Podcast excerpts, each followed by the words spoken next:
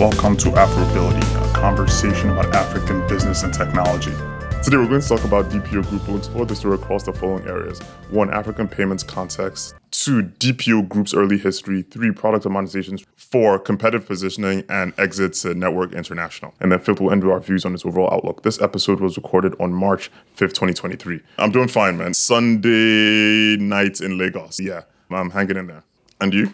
It's Sunday morning in Seattle and it's cold and it's climate change, global warming, global cooling. We don't even know what's happening anymore. Yeah. God save us. Yeah, I thought Miami was hot, but every time I come here, it's a next level version of hot. It's good to be back, back with Afrobility. It's been a minute.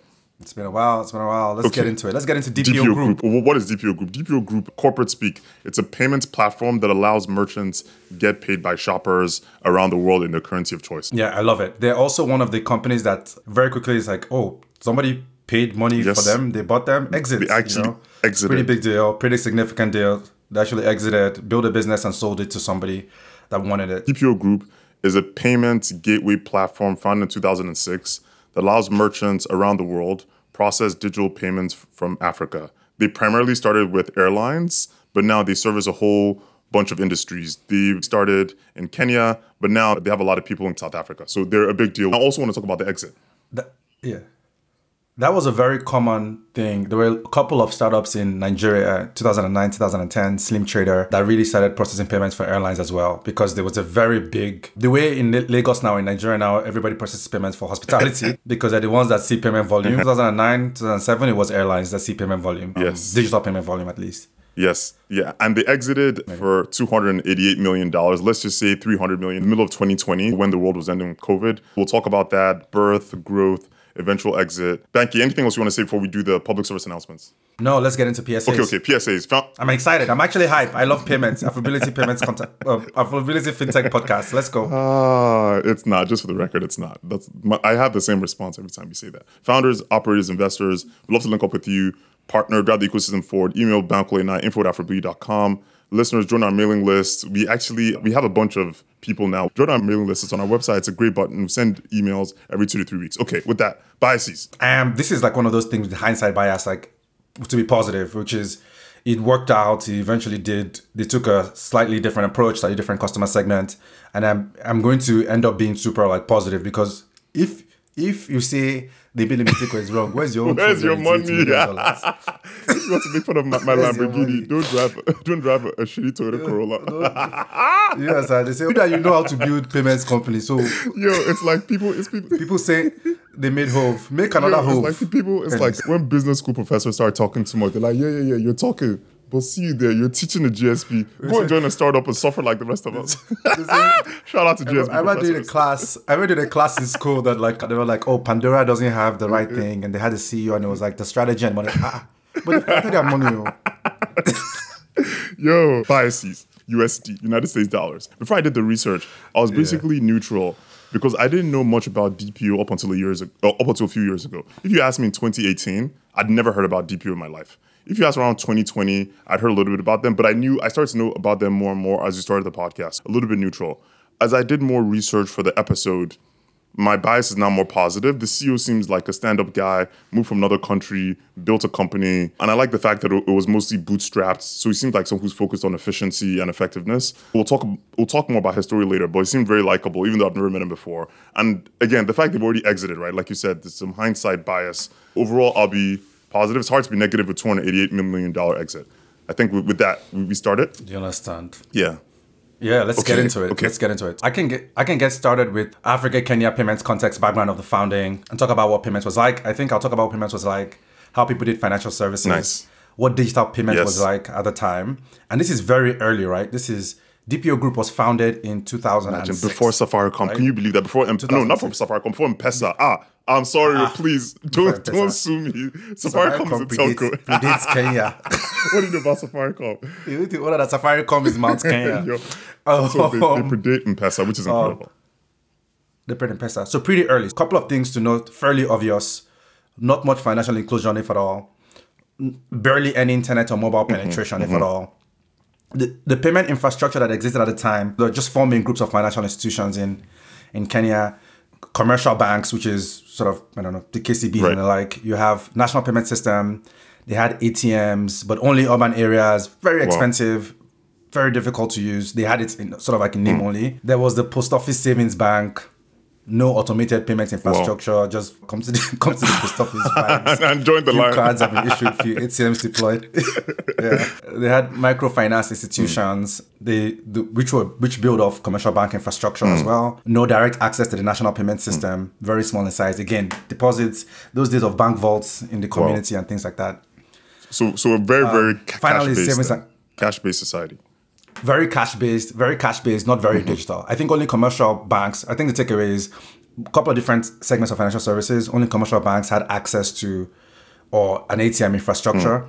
Digital payment channels were new, expensive. ATMs in 2007 it cost twenty five thousand dollars to install an ATM. Twenty-five thousand um, into the- dollars, Thousand dollars, and that's not even inflation adjusted. It was like almost forty something thousand. No, in 2007 Yeah, thousand seven dollars. Today it's almost 40, 50 ATM. Lord have mercy. Yeah, you're like Yo, Of course, there's not going to be no digital, no damn digital payments, right? And no financial inclusion because bank branches then cost three hundred thousand dollars to set up. Jesus. So some benchmarks. Few customers had debit cards or credit hmm. cards. They were ATM networks, but they were proprietary. They didn't really talk to one another. Which is you actually forget where it's like, fam, I can only go to this bank ATM. There's no fee. you okay? option, Let me just right? rant. Um, Shout out to Bank of America charging four dollars for using like another company's ATMs. What the hell is going on with these companies? We're talking about No. My, my rant is not related because it's a different country. I'm talking about America. Bankole is talking about Kenya. But for God's sake, ATM fees. Someone needs to stop the madness. But fine, my rant is over. Oh, is when, is when I moved to the US, I realized that different people collect money. oh. Everyone is getting paid. that that the owner of the machine Yes. collect fee. Your Yes, own bank charge you- will yes, collect fee. money out. The, I, I'm joke. like, they'll say, these are our own fee. Go and talk to your branch for the another fee. And I now see that I saw other Imagine. fees. They'll now collect international Imagine. fee again. Imagine. So, so- imagine if, if, if you wanted I to get twelve dollars and then you pay two two, 12 two two, so got sixteen dollars. What what the, the percentage of the fees insane. You paid like thirty percent fees. In it, it's it incentivizes you to either like walk for twenty blocks to find your own bank's ATM, or even worse, just don't use an ATM at all. Anyway, but back on topic. Sorry for the distraction. Yeah. Back back to topic. Digital payment channels were new and expensive. 2005 was the first year. So they found 2006. 2005 was the first year in Kenya that there were more ATMs than bank branches. Wow. Yeah, it's crazy. And at the time, Australia had two and a half more ATMs. UK four times more ATMs than branches. Just get a hmm. sense of there were more bank branches than ATMs at the time of DPO hmm. Group. Retail transaction switching new, very expensive. It was very difficult to find. There were two major switches, Kenswitch and Visa.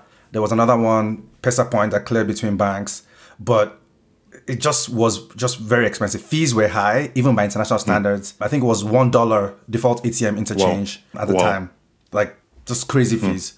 And essentially, this was the world where nobody was doing digital payments. It was not even cool. There was not even like a clear demand for it. And we'll talk about the founder story in a bit, but it was just meeting that one demand of collecting and helping people process payments online. But there was not any kind of digital payment service. If you to put it in also other context, I think InterSwitch was 2004, 2002. Yes, yes, 2002. So it was just about the same Correct. time. Yeah, where there was like a, a switch and, and payment service. Yes. Audience is not so familiar with some of the terms you're using. You want to explain what a switch does and all that. A switch. Maybe we have to do a non-technical way. Yeah, yeah. A switch is is is the is the middle layer, right? I mean, it's the not it's the middle layer where people come to meet and discuss who has Correct. what, and then make the exchange where the actual transaction Correct. kind of happens. Where the Correct. It's, the final final settlement points in, in the series of steps of the transaction. Yeah. So one of the things we take for granted right now in in, in payments, not even in developer world, in the world is is I can always send money to somebody else. Not always, for the most part. A lot of that involves one switch or multiple switches, depending. But at the time of DPO group, just not enough demand. If there are not enough ATMs, not enough cards, switching is expensive. There's just nobody Hmm. doing doing that or needing that. pop- There were, there were switches, but it was very expensive. Yeah. It was only for wealthy people. Because we've done so many episodes on Afrobility, this theme of low financial inclusion, expensive costs, lack of ATM, lack of bank branches, all these things, they're very, very common. As you listen to Bankole talk, don't think it's an isolated Kenya problem. If you listen to our Interswitch problem, same thing in Nigeria, same thing in the other eastern parts of Africa, not just Kenya, and then some other West African parts as well. Basically, just at this point in time, 2000, let's say 2000 to 2010, that whole time, the financial infrastructure in most African countries were not really developed. And what that means in regular English is poor people didn't have access to financial services. It's actually crazy. I was in Lagos two Oh, wow, weeks we ago. almost or a week overlapped. ago, and one of the things that is one of the things that is funny is you realize that people are entering boss, Danfo, and paying with transfer now for many different regulatory Hmm. reasons. The government is messing up some new note distribution, but to go from this version of the world where there were no digital payments, it was very expensive and no switch, and now people are entering boss, and you enter the boss, and instead of paying, you get an account number from the boss and make a transfer to this version of the world where everybody expects like you go buy food you make a mm. transfer like all the places i used to buy food from in in kc or unilag now collect Yaba. transfer which is kind of Yaba to me, spots. right you Yeah. buy yeah on, on my on my on my coca cola spots all do transfer everybody does Funny, transfer It's to go from that to to go from nobody's doing digital in 15 20 years is actually pretty Yes. impressive and a much more advanced advanced system than the west i will say than the us i will say for when it comes to payments Yes. I'll add uh, a little bit more to what Bankole said. There were a bunch of things happening. Lack of banking infrastructure, like Bankole said. Cash was widely used. Credit cards were not really a thing at all. Not to even mention credit cards, even debit cards were, were not a thing. And this will come back in the story later. Mobile money was not yet widely used, obviously because M-Pesa hadn't launched. All those things put together, they set up a system where it was hard for businesses to collect payments digitally. And the kinds of businesses that really, really wanted to connect, collect payments digitally were businesses like airlines that transacted with international com- customers that had different expectations. So, regular English. If you are an airline in Kenya, you may be transacting with Greek, French, English people who want to buy tickets to come to Kenya, and they're already used to paying with their credit or debit cards. Those were some of the things going on around the scene, 2006 ish, and that led to the story for, for DPO today. So, Banky, any additional thoughts you want to wrap us with It before I go on? used to. No, no, no. I, I was just going to add to that. It used to be just pure cash. It's actually insane to think about. You go with the wad of cash, those black nylon bags that they give you in the bank in Nigeria. You go with that to Lufthansa Right. office to get and tickets. and don't don't Like, forget don't forget too, it's even now. worse at some point there was no 500 naira note one, no 1000 naira note those those only came up when i was Yeah. a kid you actually had to go the small bills and stack it You you go deposit. yes. They will not, no, You no, with, deposit. like- you write a form. You deposit. You now you now collect the teller because you go to the you go there. You say you want to pay for ticket. You give a special deposit form. You write it. Then you now take it to the Lufthansa or DSTV or wherever it is, and then you say, "Hey, I've paid. Activate my thing." You give them the teller deposit number. That, that that's the way it goes man couldn't that's the way it it. goes so all that has happened in 2006 i'm, I'm gonna get into this story but first i'm gonna set some context okay the party the party's starting let's get the party started so a bunch of things were happening around the world in 2006. Number one, Google announced its acquisition of YouTube for 1.65 billion dollars. Unbelievable, one of the best acquisitions of all time. Twitter Yeah. was launched in 2006.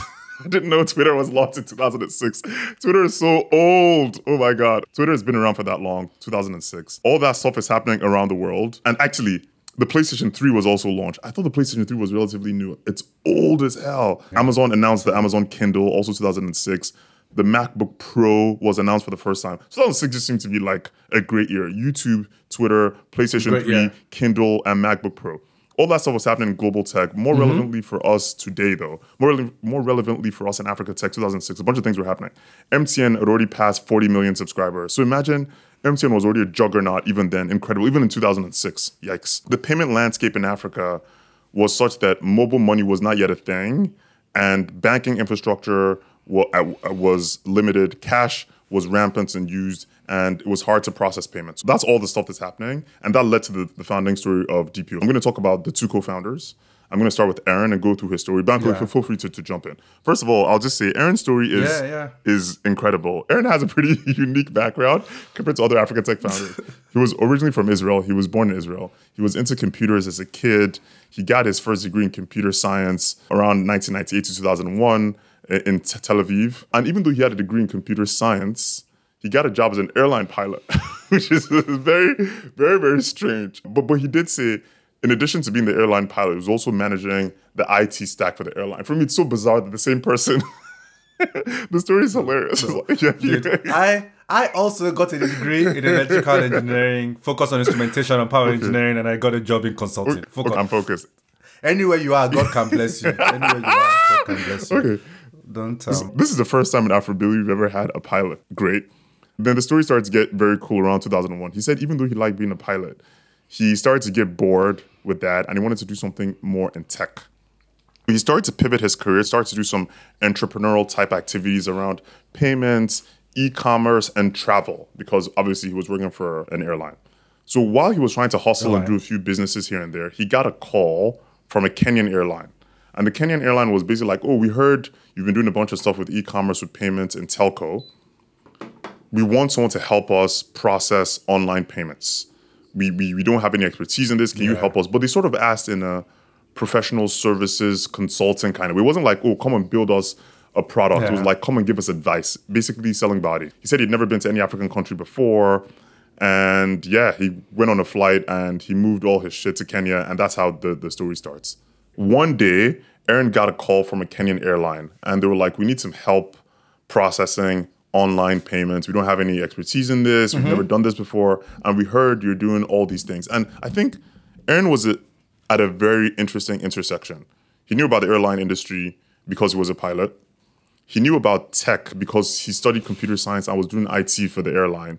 And he knew about e-commerce and processing payments because Yeah. that was one of his startups. One of the few people that could do it. And just to be clear, this wasn't a build a tech product for us. This was more come and give us advice, more like professional services and consulting. Yeah. That's the intro for the story. Any thoughts so far on the story? No, and you also mentioned that he came to Kenya for the first time visiting. Yes, he had African never been to any country. African country. In fact, he said in some of his interviews that he was really scared because the reputation. People said, "Oh, you're going to Lagos. You'll be kidnapped." I'm like, "Yo, yo, yo, Lagos is in Kenya, dude." do you do you do you remember Justine Sacco who tweeted before she went on Oh, the plane no. to Cape Town? Oh, I'm going to South Africa. I hope I don't catch AIDS. And then she landed, and her life had like completely unraveled by the time that she landed. That story is. I can't. and the um, worst part about it, if I remember very wild. well, she was like a communications PR person. I mean, I don't. Yeah, she's a PR person. job. It's pretty well. I mean, it's pretty well. She had to change her name. That's literally wild. your job. I, I can understand how wild. if it's not your area of expertise, you're not sure what to. That's anyway. Fine. On, on Yo. topic. She tweeted it and turned off her phone and went on a plane to Cape Town. By the time she landed, she was out of a job.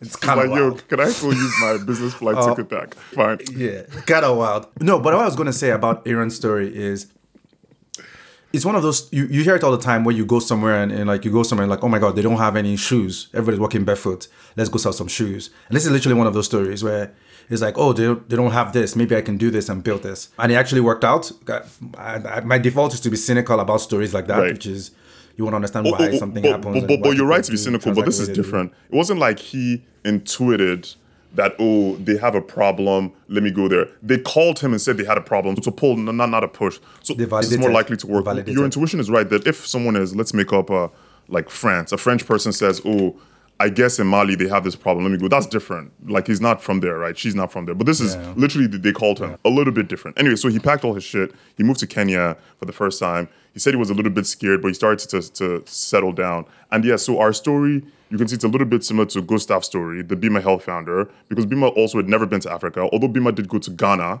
which Ghana is different than Kenya. So listen more to hmm. Afrobility episode 39 about the Bima Health story. Anyway, coming back, that is the, the story. Eventually, he launched not DPO Group, but 3G Direct Pay. Yeah. yo, can I? I can't Direct stop Pay. making fun of these names. Like, yo, the name is so bad. 3G Direct Pay. It's like, it- it's almost like, I know you, you don't have a marketing department, but for God's sake, man, 3G Direct Pay is a terrible name. No, no. Ol- Olumide, actually, I actually disagree. I think that is a great name. I can't You know wait why? to hear You know this. why? 3G. You know why? It's very 3G. literal. Imagine, imagine how long. Yeah, because that was the, that was the technology at the time. It was payments over Fine, 3G, okay. 3G direct pay. So imagine how much, how long it took us to come up with the name Yes, Afrobility, right? Because we're trying to find Right. something that made sense, catchy. Which just says Africa Tech Comedians. that's that's the name of the podcast. Comedy show with to be super, and to be super comedy on Africa Tech, yeah, because you want to be explicit about what you do in the name, Yes. right? It's like 3G direct pay, not 3G pay, but direct, not pay through 3G direct pay. Wow. And then you add online for for good effect, just so it's Okay, difference of opinion. but anyway, if, if Um, Dude, I'm not mad about they, They rebranded to, to DPO What- Group, and DPO Group stands for Direct Pay Online. Not that it's not that different. They, they basically they dropped the 3G and, and made it like a, a- an, initialism instead of like full words. Fine. the, the MTM School of Business naming. That's it. Yeah, so so th- that that's the sto- that's Aaron's story, story. Now I'm going to talk about our second founder. The second founder, his name is Ofer Gat. I'm not sure if I'm pronouncing that correctly, but fine. I'm not from there. Apologies if that's mispronounced. He also grew up in Israel. Interestingly, he's like 15 to 18 years older than Aaron. I'm always curious about co-founder dynamics when per, when one person is that much older. But fine. He studied political science and philosophy. Eventually, got into the travel mm-hmm. industry, and he had a bunch of executive roles. He was the VP of some airline, the CEO of another airline, president of another airline. We're not going to go into the details; they're not super relevant. Let's just say, think about him as a seasoned executive in the airline industry. Executive. Now, Yeah. so he teamed up with our friend Aaron, and then they co-founded DPO Group. It did seem to be that he was more in the background. If you do some research about the early history, he's hardly in the picture. He's hardly the fa- the face of the company was very very clearly Aaron. And, and yeah, they eventually teamed up, and then they moved to Kenya and they made it work. That is the story of DPO. I'll talk more about how things changed, but think about it at this point as 3G Direct Pay offering consulting services to airlines. They were six people, uh, and they never scaled that much. For the first 10 years of their history, they only had six people because they're doing consulting services. That is that is the story of DPO Group's founders. Yeah. It would be super difficult to do that if you were not them with their expertise, right? Because you you could wonder and say it's easy to be like, oh, that was so long ago, but why wasn't why didn't a Kenyan do that? You know, you think about it, right? Obviously, expertise is not as deep. You know, you don't have familiarity with the problem. Correct. But also, if you think about their bios of both of them, they were just in a unique position to have the relationships to even be in the room, right? Like I couldn't go. You know, how would you, if you're in, if you're a developer in Nigeria today, right? Even today, sell to an airline? In That's fact, like- I, I was trying to summarize the different parts of the story. Let's. This is how deep their experience was. So the older CEO, um, the older founder, I mean, Ofer, he was the president and CEO of a travel company for three years in Tel Aviv. So T Z A B A R Travel Company. He was the president and CEO Mm-hmm. of another aviation and tourism company for six years, CLAL Holding Company, and then was the VP of global sales for Israel Airlines for eight years. So I mean, add it all up, he was a senior executive slash CEO for somewhere between 14 and 18 years. Highly Yeah. seasoned in the industry, and he also had an MBA from Tel Aviv University. He, he- so very understandable that for the market niche that was travel airline, they were much more. They had a lot of industry expertise. Also thinking of the evolution of payments companies, right? You start from at the time it was airlines as the hook because they had a lot of digital mm-hmm. payments. And a couple years ago in Nigeria, I'm more familiar with hospitality was a big hook. They had great payment mm-hmm. volumes and and and Olumide's favorite industry. Oh my betting. God. It's pretty huge as well because they have significant amounts of significant amounts. I have of payment nothing positive to, to say well. about that. Where if you if if you get you get a couple of them, you can you can make you can you can bootstrap a business basically. You can make that a beachhead and then build into other Yeah. things. And airlines were early before everybody else having Yeah. this. I- I- interestingly, even though they were early, after 62, 63 episodes of Afrobility, we haven't heard that much about airlines. So it seems as though they were early, but a lot of the companies we've talked about didn't focus on them, which is interesting. Or, Bankley, do you have a different perspective? I haven't spoken a lot about airlines, No, right? Very few I think, times. I I know. I think they were. I think they've been captured. Right. They are they are basically super technical. It's not technical. Super like specific Correct. use cases, and it's easy to centralize that. Sort of similar to how Uber will come to Nigeria and like fix their payments Right. and move on. Just I'm not even discussing this. They have like three, four payment providers. There's actually it's funny. I I don't know if this is what this company does. I don't want to say a name, but a lot of payments companies now are building, and this is in the West, building an orchestration layer that helps you optimize amongst multiple different payment providers in different markets for different reasons per customer. And I'm like, that's actually incredible amounts of complication. But depending on use case, obviously it might provide business value for you to integrate Flutterwave, Paystack, everything, and per transaction. Yeah, no. I, I, I love it. I'm a, uh, it's like a philosophical question about abstraction layers. Like from a purely philosoph- if you like simplicity, you want one touch point that manages everything else.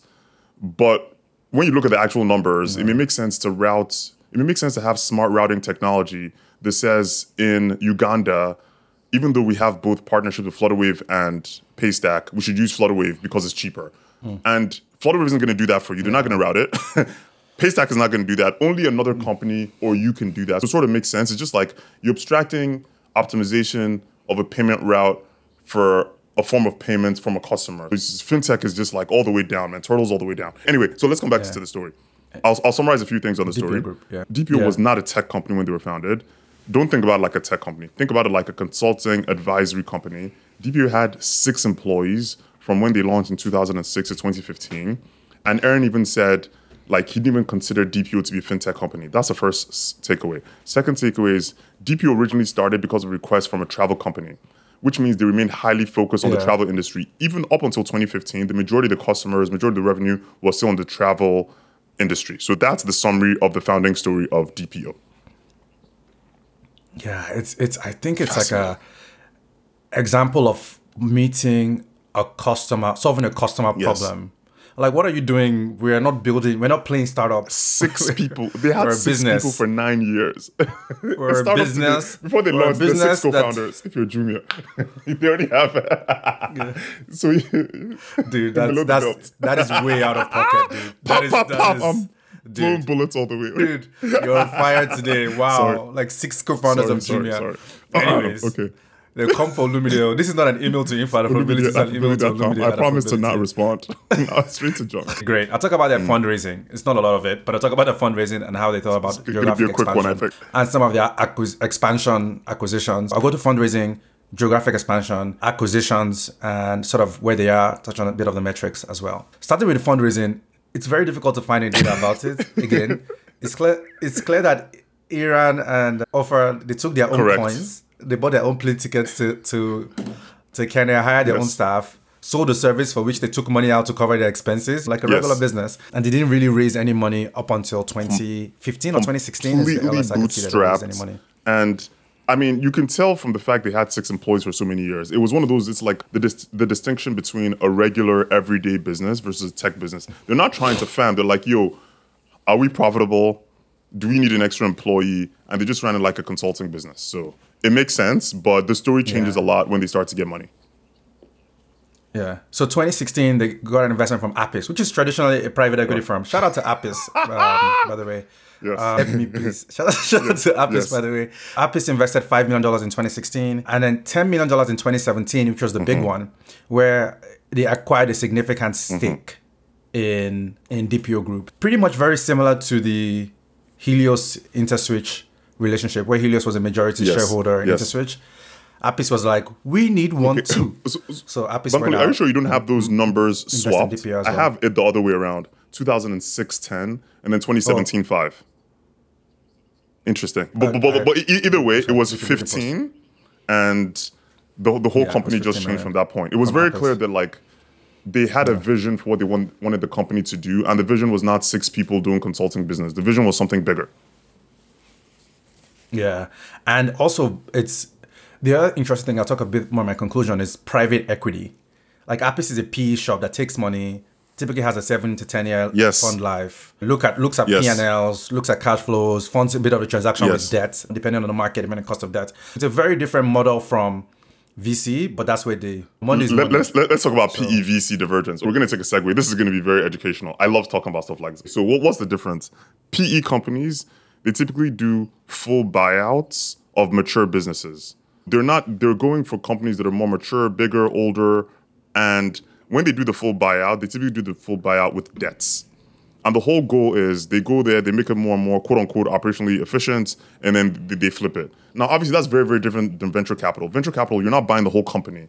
You're taking a small equity stake, small. Some people say it's big, but who's asking? Anyway, and you're investing way earlier if it's seed, and then there's also growth stage VC. But it's very, very different because one is full ownership for a flip, another one is minority. It's interesting that a PE firm would do this deal because this is obviously a little bit smaller, significantly smaller than what they'd be interested in. But hey, it happened. So I think there was also precedence with Helios and Interswitch. In, you know, Interswitch IPO is coming because everybody must. yes, oh yeah, money. you're right. And the oh. president is actually more than I thought because Apis I think is London based, Helios is London based, and Interswitch is payments. These guys are, are payments. Yeah, it, it makes sense. So, okay. Helios invested in payments company, same as Apis, and built it out. And it was very clear. I'll talk about their expansions and acquisitions in a second, but they are now in 24 countries. They're pretty much an API payments company. You know, being in the countries doesn't have quite the same feel as Jumia being Or- in the or Uber. country. You know, make of that make of that what you will. Or Uber, exactly. How did they expand? Basically, how they expand. They expanded through a lot of acquisitions. They have like eh, just similar to MF, MF, MFS Africa, working in tandem with Apis partners. I'm going to read a quote. DPO acquired and successfully integrated five companies in only four just years. incredible, right? man. While launching new products and entering new countries, right? So I'm gonna go just bang bang. Okay, before you go through, let me just make a, a meta point. We've seen a lot of M and A strategy on Afrobility, but this one, the based on the speed and the quote unquote success, it's actually quite u- unique. But we'll go through, and it seemed like they had a strategy of like Yeah. geographical reach, expand the product line, and then a, prim- a primary focus on South Africa. A lot of the acquisitions were in South Africa. You can go through. I was just I was so curious about that, and also Yeah. the fact it was very very clear how heavily involved Apis was. Like they, seem to be like there Yeah. at the background pushing everything. It, who knows? It may even have been the idea from the start. But if you know so, that's, Honestly, that's what that's why I love fi- that's why I love Mm. finance, man. Finance is just like you can have an idea of how the world should Mm-hmm. be and have the capital to make it to to shape Ver- it in that versus sense. It's like- affordability. definitely have an idea of mean, we have a, a kid and we just talk. we tell jokes about what we want the world to be. we're, we're, we're comedy podcast. I keep saying that. This these guys, what this is that it, you can look at the company and look at DPO and say, man, you guys are doing X, but you could be all these different things, and this is how we have a plan to execute, and there would have been a deal memo that laid out that plan to execute on it, and this is capital. Right, let's take the risk along with you. Let's hedge appropriately, and let's fund this. And then it went on a buying, well, buying merger, Yes. whatever spree. The funny thing is, I'm not sure if I would have taken the offer at the time. I mean, now with hindsight bias, it's hard for me to move that bias. Obviously, it was a good idea. It just depends on. It depends on the numbers involved. Because if he's already running a profitable business, and he's less risk averse, I don't know how he thought about it. But it ended up working out so well. I don't know. It could also. I don't. I don't actually think so. I actually feel like you're underestimating the amount of competition and the amount of squeeze they would have been. They could have been squeezed out by competitors in some markets by, by, themselves without these acquisitions, right? Because it's only a matter of time before somebody else comes in and they're like a small payments company. In two, three years, they're like a really small payments company with like couple of major customers. How many airlines are there, right? And somebody Yes. steals one, all of a sudden. all your revenues go. Six I- employees I, know it's just four. like it's just Yeah. a different mindset. Like bootstrapped, six people. We know we make ten percent profits. No. It- It's like uh, the, the mindset of oh, we need to buy five they would have taken money off the table as Yeah. well. They have taken money off the table Yeah. as well. You don't have to get stressed out. Kids' college is sorted out. Buy the house in the B in the B. Yeah. Buy the house in a resort town in, yeah, in Israel. You Yeah, know no, no, Like, you're right. live a soft the life structure now. of the deal is very, very important. And the good thing about PE folks is they know how to grease the wheels and incentivize the right people. But it's a I wonder if he took time to pause and think with about earn with earnouts, all that good stuff. Yeah. earn out some milestones, standard. Yeah. Yeah. You know that they will not have seen any money until this exit. Like this this exit is for them as well. I will give them I gave them like a new iPad in 2016 when they invested. Like, here's iPads for the team. and then, if we make money, you make money. If we don't make money, I guarantee We're shutting you, down everyone's nobody makes money. office. Everything, everyone. Anyway, so so some I'm going to run some of the acquisition. So Paygate in mm-hmm. 2016. Paygate is a South African payment processing com- processing company that offers online payment processing and serves clients in 24 Right. countries. That's how you make the mm-hmm. connection. Paygate. So I try to figure out like these acquisitions, what segments do they focus in? So they come in, focus on software airlines. Paygate focuses on larger businesses, enterprises with unique integration needs. Within payments, th- those ones tend to have their own business account or merchant account. So common thing with payments, depending on whether you use something called a payment facilitator or not, you can have a business, a direct relationship with a network, have a business account or a merchant account if you're big enough, or you can go through, say, Stripe or Square, where you're a sub, you become a sub merchant. And Yes. obviously, depending on the use cases, one one is quicker than Yes. the other. The merchant account is very convoluted to get, requires a shit Right. And it depends on, on the, the scale. Paygate was typically focused on larger enterprises Yes, and the yes, scale, yes. right? So Paygate is focused on large enterprises, acquisition in 2016. It's like, okay, we're doing that. Let's go. 2017, pay through. See, this is why the names are so good. The names are It's like horrendous. Paygate. What do you think that is? Payment, payment gateway. You can't think it's a shop. You can't think it's a coffee shop. You can't be like coffee shop. Yo, It's like the funny thing, okay, Paygate is a payment the gateway. audience, pay, pay through is Pay- even spelled correctly. It's it's P A Y T H R U. They, they they look for R O U G H. They're like, oh, the name is gone. Fine, pay through. Horrendous, but I, I respect it. I respect the simplicity. It's like MTN, mobile telephone network. what does MTN stand for? Mobile. like, Exactly. Vodacom, voice, Data voice, data, voice, voice, data, phone. Yeah, voice, data, phone. It's like, oh, we need a new one. It's a Vodacom. Let's like keep it it. cool. Fine. Pay through South Africa processes pa- merchant payments, mobile money, mobile mm. wallets, set up in 2010, processes for, at the time, for Takealot, Superbalist.com. We should probably do something on Superbalist. It's pretty sizable. There's a, we should do something on e-commerce in South Africa. I we, think we, we did take, Takealot as one of our explore- famous episodes, but we could do a second one. Yeah. I no, I would even I meant him in the context of what is it about South Africa? I mean, you, I feel like we already know the answer that makes e-commerce I know the answer. uh, there better than, Yes. than the rest of us. It hasn't, hasn't yeah, worked yet, we'll though. talk about that Takealot is going through some struggles, but it's working relatively more and better than other African countries. But yeah, to be continued. Yeah. At the time of the acquisition in 2017, the CEO, Iran Fein- Mm-hmm. Feinstein, said by merging Pay Through South Africa with Mm-hmm. Paygate and virtual card services, which I'll talk about in a second, we will be able to position ourselves as the largest PSP payment service provider in Africa, serving over 20,000 Nice. merchants. Interesting. They were clearly, they also had a different, it's very similar to focus on South Africa as well. 2017, virtual card services, VCS. VCS group, which includes VCS, Botswana, Namibia, and South Africa. This one was, was interesting because they acquired the different subsidiaries at different times. And I was like, it was kind of weird. I was like, all right, cool. VC, what does VCS do? They also do credit, debit, and smart card processing systems for card issuers on the mm-hmm. issuing side in South Africa. So basically merging that as well with Paygate and hmm. Paythrough. Whew. That's not all though. There's there's two more. and, and the funny thing, So- just, just the acquisitions you mentioned, all of them were happening end of 2016, beginning of 2017, middle of 2017. It's almost Yo. like they approached all the companies simultaneously. And even though it was announced, they had like the M&A team was just like so much fun. Yo, we have money for you. Yo, you, got you got some crack. We have money. Yeah, it was straight up. It was Wow. straight up like they knew they'd done the research. Correct. They probably had even, in retrospect, if you think about it, like Apis has probably even like evaluated these Exactly. acquisitions, like they would be open to them before the investment. yes.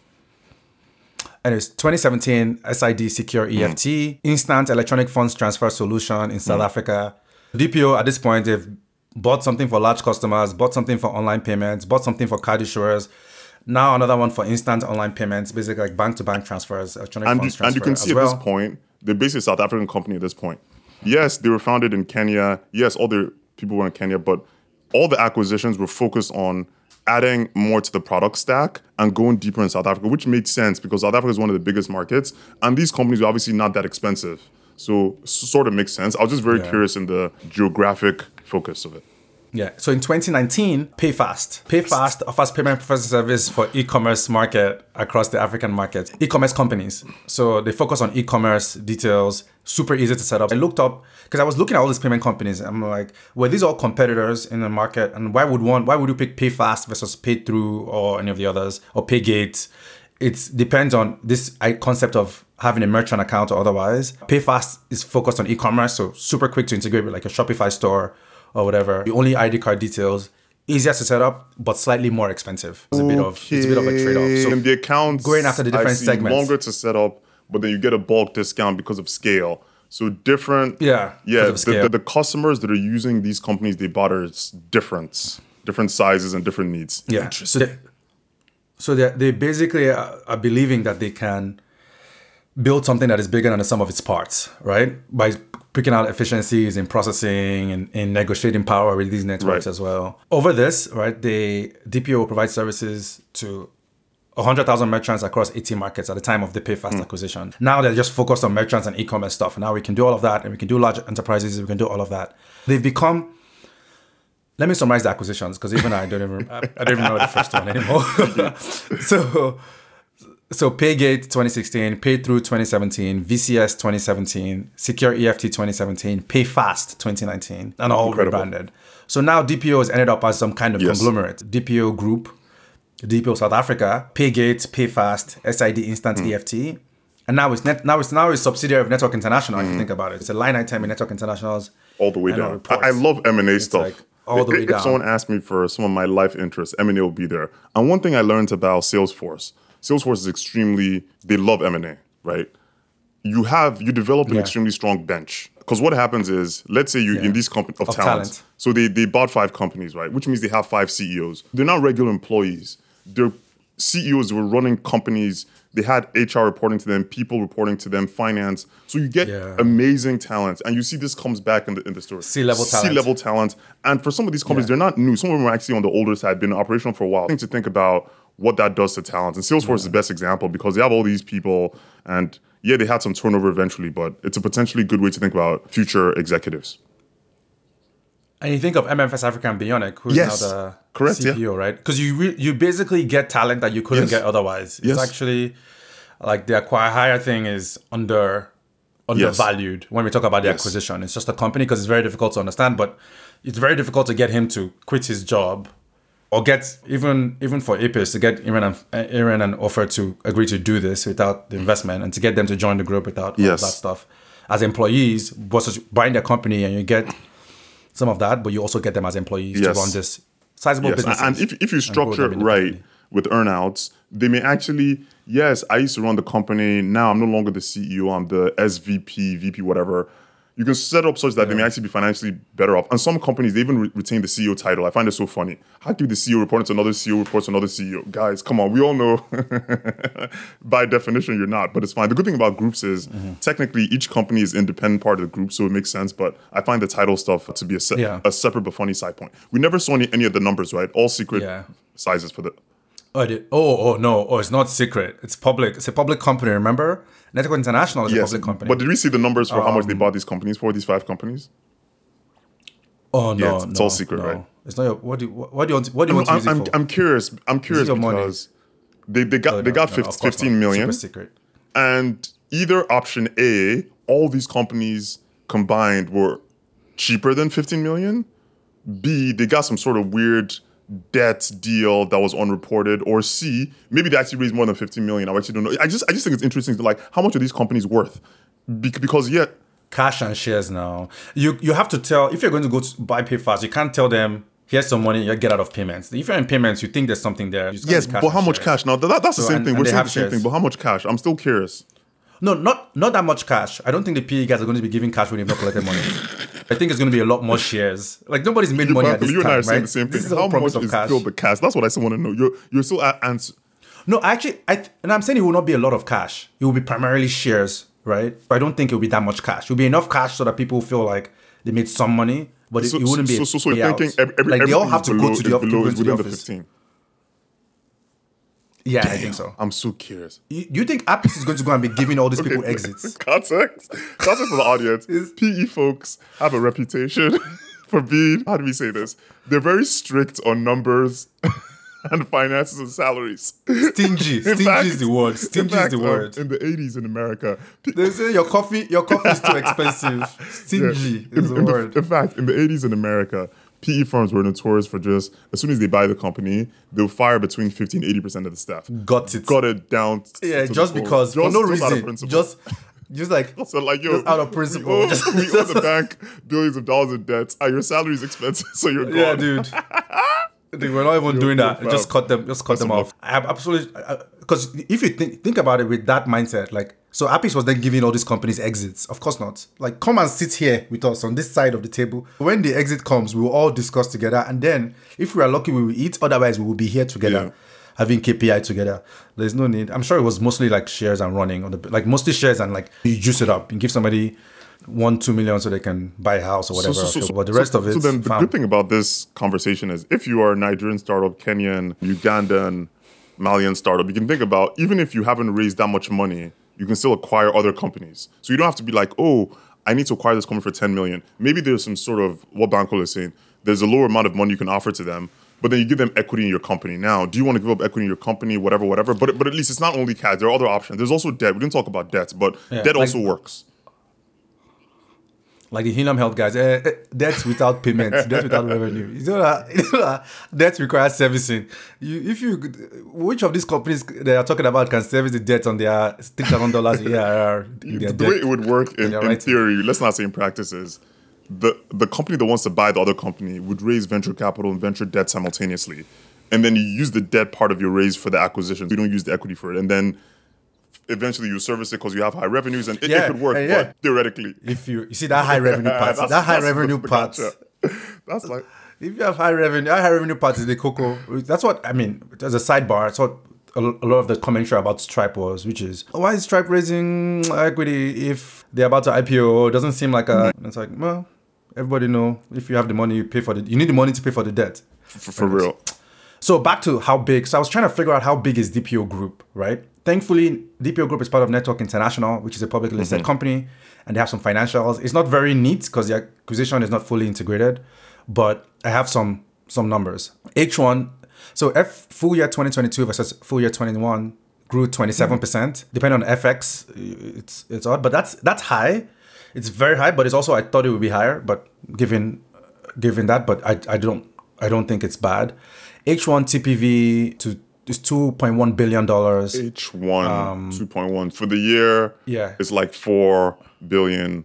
1% of 4 billion. But it's probably growing. growing 1% for so it's like oh, I can 40 give that revenue. annualized. Uh, 20 million for the H1. Uh, revenue. Yeah, revenue H1 is 15 million. We have these. H1 2022 revenue is Hmm. 15 million. Yeah. Okay. 15 So so then million. annualized is like 30. at it. Um, yeah. If you if you assume it, yeah, Hmm. roughly. And if you look it up and you compare it to others, they do. If they say the TPV is two billion or let's call it two billion and a half and it's 4 mm-hmm. billion a year, 2022, I'm going to compare it to some other companies. Oh, nice. You're going to do a yearly TPV comparison. Let's go. I'm excited already. let me do some comparison to some of the other startups, other payment companies. 2022, when Uni- when Flutterwave raised their unicorn round, they said they pro- processed 16 billion dollars the previous year. So DPO probably does four Okay. in a year. Okay. Optimism. They're like a quarter the size big points. of Flutterwave based on TPV. Fair. Okay. TPV, right? Moniepoint says it does 14 billion TPV a Forget about forget about Um, yeah. I'm, I'm, I want to Say it now. Say it. I, I, was, I was I was going to you. Say what you want all, to say. first- say it. If you can I'll say it, say say it. it with my chest. First of all, Moniepoint is TeamApt. I'm not digging this new name. Number two, the nature of their business is not directly comparable because of the agency banking angle. Flutterwave is more. Com- Flutterwave has a much more similar business to DPO Group than TeamApt, right? Yeah, that's fair. Interswitch 2019 revenue is 120 million dollars. Last But, but that's but that's a revenue. We can't compare it to TPV. So if we do one percent, then it's No, uh, we have the revenue of 15 million now. I'm trying to get the revenue is 15 million, 30 million. Okay, okay. If, if it's 30 versus 120, 120, so it's like Oh, interesting. size, So, so what- okay, okay, I like this. It's about a quarter the size of Flutterwave and about a quarter the size of Interswitch. But but they exited at 288. if you scale it, it means But their own, but their own, don't, don't you means- dare. Their Can we own, say their own. if you know you so are we saying based on okay, actually you know what? Who is we? Who is we? Go go ahead and finish. I'll wait for you to finish, then I'll go ahead. Yes, let me finish. What I was going, where, where I was actually pointing out more is these numbers are actually audited, which is important. Important distinction from PR numbers. These guys have Correct. auditors, so I don't, I don't think it's fair to com- compare. Interswitch numbers are audited too because it's part of their bond. Yeah, bond also Interswitch numbers. is very similar Um, to a publicly traded company. Interswitch is like the government. fair. So are you saying we shouldn't trust fair. Flutterwave's numbers? That's what you're saying. Say with your chest. Don't be afraid. This is your moment to shine. What are you saying? The audience doesn't understand what you're saying. What are you saying? I have, I have, I have friends there. Yo, shout out to Flutterwave, man. Africa is one of. Africa's big. I know Flutterwave people- should be Africa's biggest private companies. My my my hats off to them. I hope hope they do well. Anyways, so clearly it's it's doing well. Mm. It's sizable, and it's you think about the kind of multiples you can see. So let's call it 30 million, 10x revenue multiple on the sale amount. Mm-hmm. Roughly, it's 288, 15 million. Maybe it wasn't that the year of the Yeah. acquisition. Maybe like a 10x revenue multiple on the sale is what I'm seeing. That's what I was trying to point out from like a metrics perspective.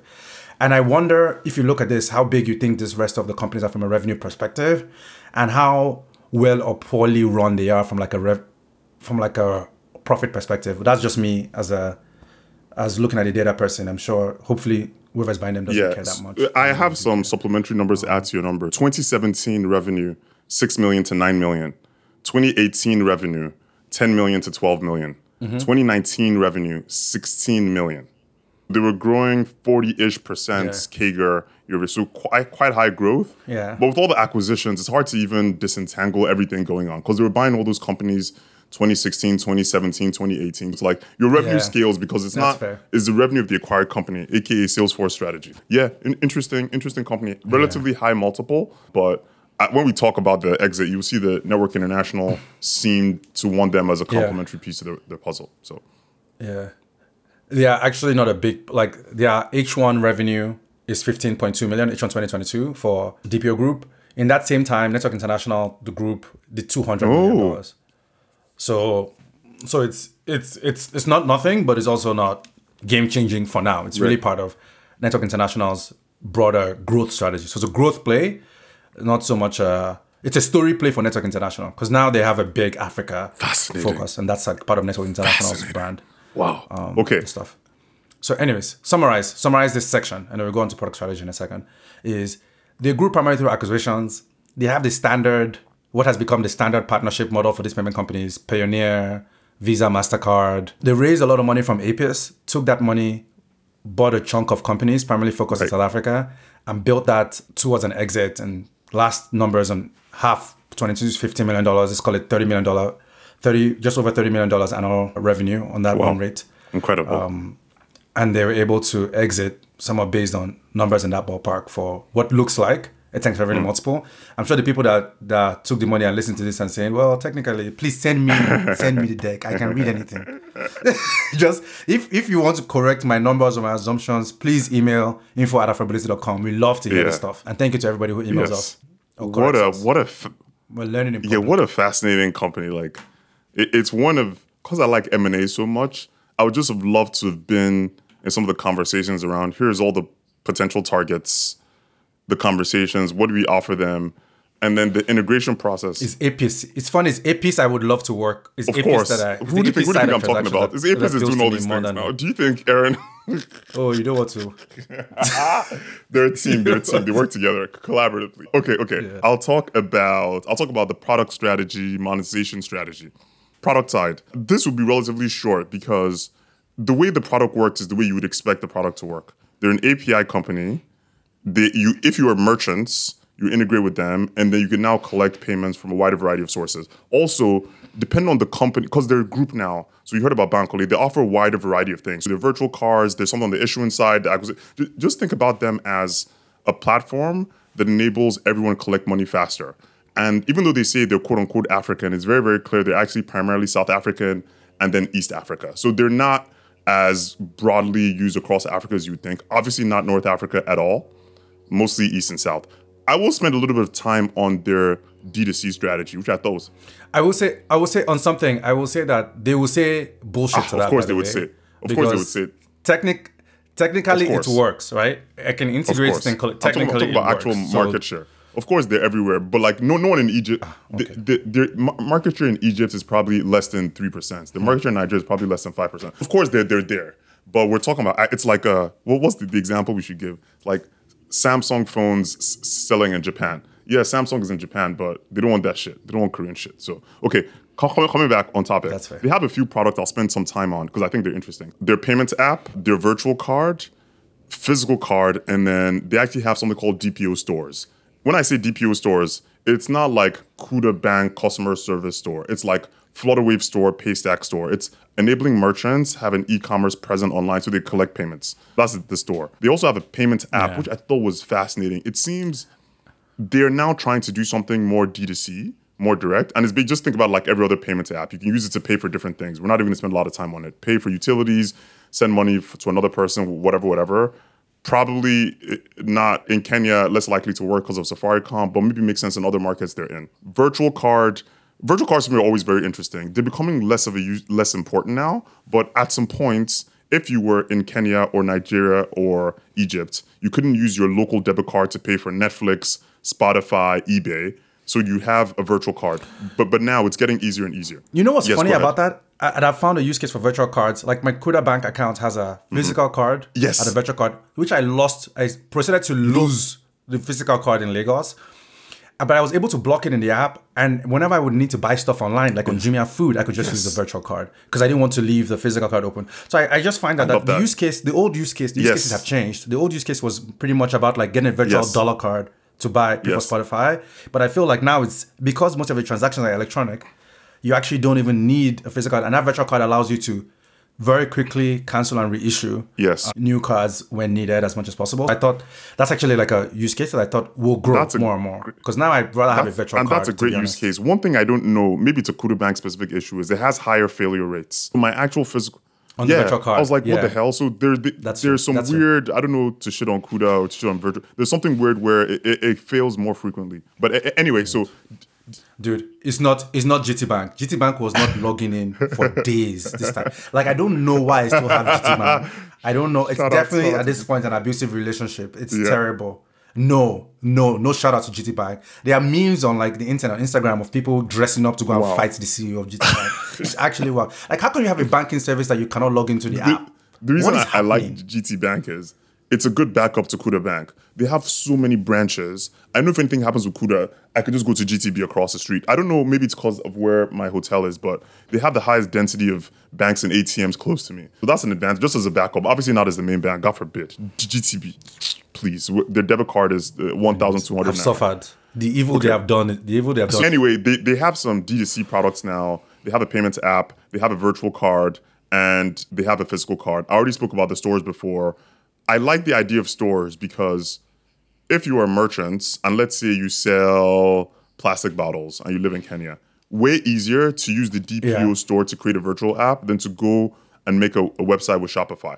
However, I will say social commerce is probably faster. it's probably faster to just use Facebook, Instagram, and WhatsApp, but it's a close second, and then the website is the worst and last. It's not as relevant because I think most people just prefer to use Instagram, but at least it's something, and it has more features because a proper e-commerce site will offer you more features than some social media sites which are more generalized. But anyway, Bankole, any thoughts on their products before I keep going? Yeah, yeah. I, I, I like the stores thing. I, I don't know how successful it's been because it's very it's clear they're trying to generate Correct, of course. That, that- that's the whole strategy. by meeting Yeah. people very early Yeah. in their workflow. But I don't know if it's worked because it's, it's like can they get distribution faster than the big social media companies can can build up a store? Yeah, mm, I, I, I don't know. Like it's easy to use, but if the merchant, if the person's already using Facebook and Instagram, that just seems faster. Anyway, some licensing stuff. While we talk about their mm. product, they got a, an official PSP license from the government of Kenya in 2022 August, and that basically enables mm-hmm. them to offer a wide variety of financial features. We're not going to talk about it, but think about cards, transfers, remittances, all that shit. Next, I'm going to talk about monetization. So, Bankole quiz time, my favorite time. Apart from travel and airlines, what other industries, you can pick either industries or customers, do you think they're big in? You have to guess.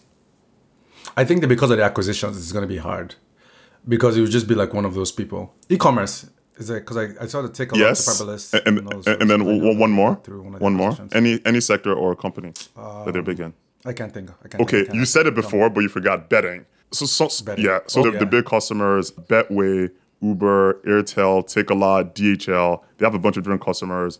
Uh, In terms of industries, obviously travel we spoke about, e-commerce, telecoms, and education, which was so sort of surprising. And then how do they make money? Standard. This is like a thirty second thing they get, get between 0.5 and 1% of the TPV. They basically charge a percentage, a take rate for all the transactions that are going through their, their platform.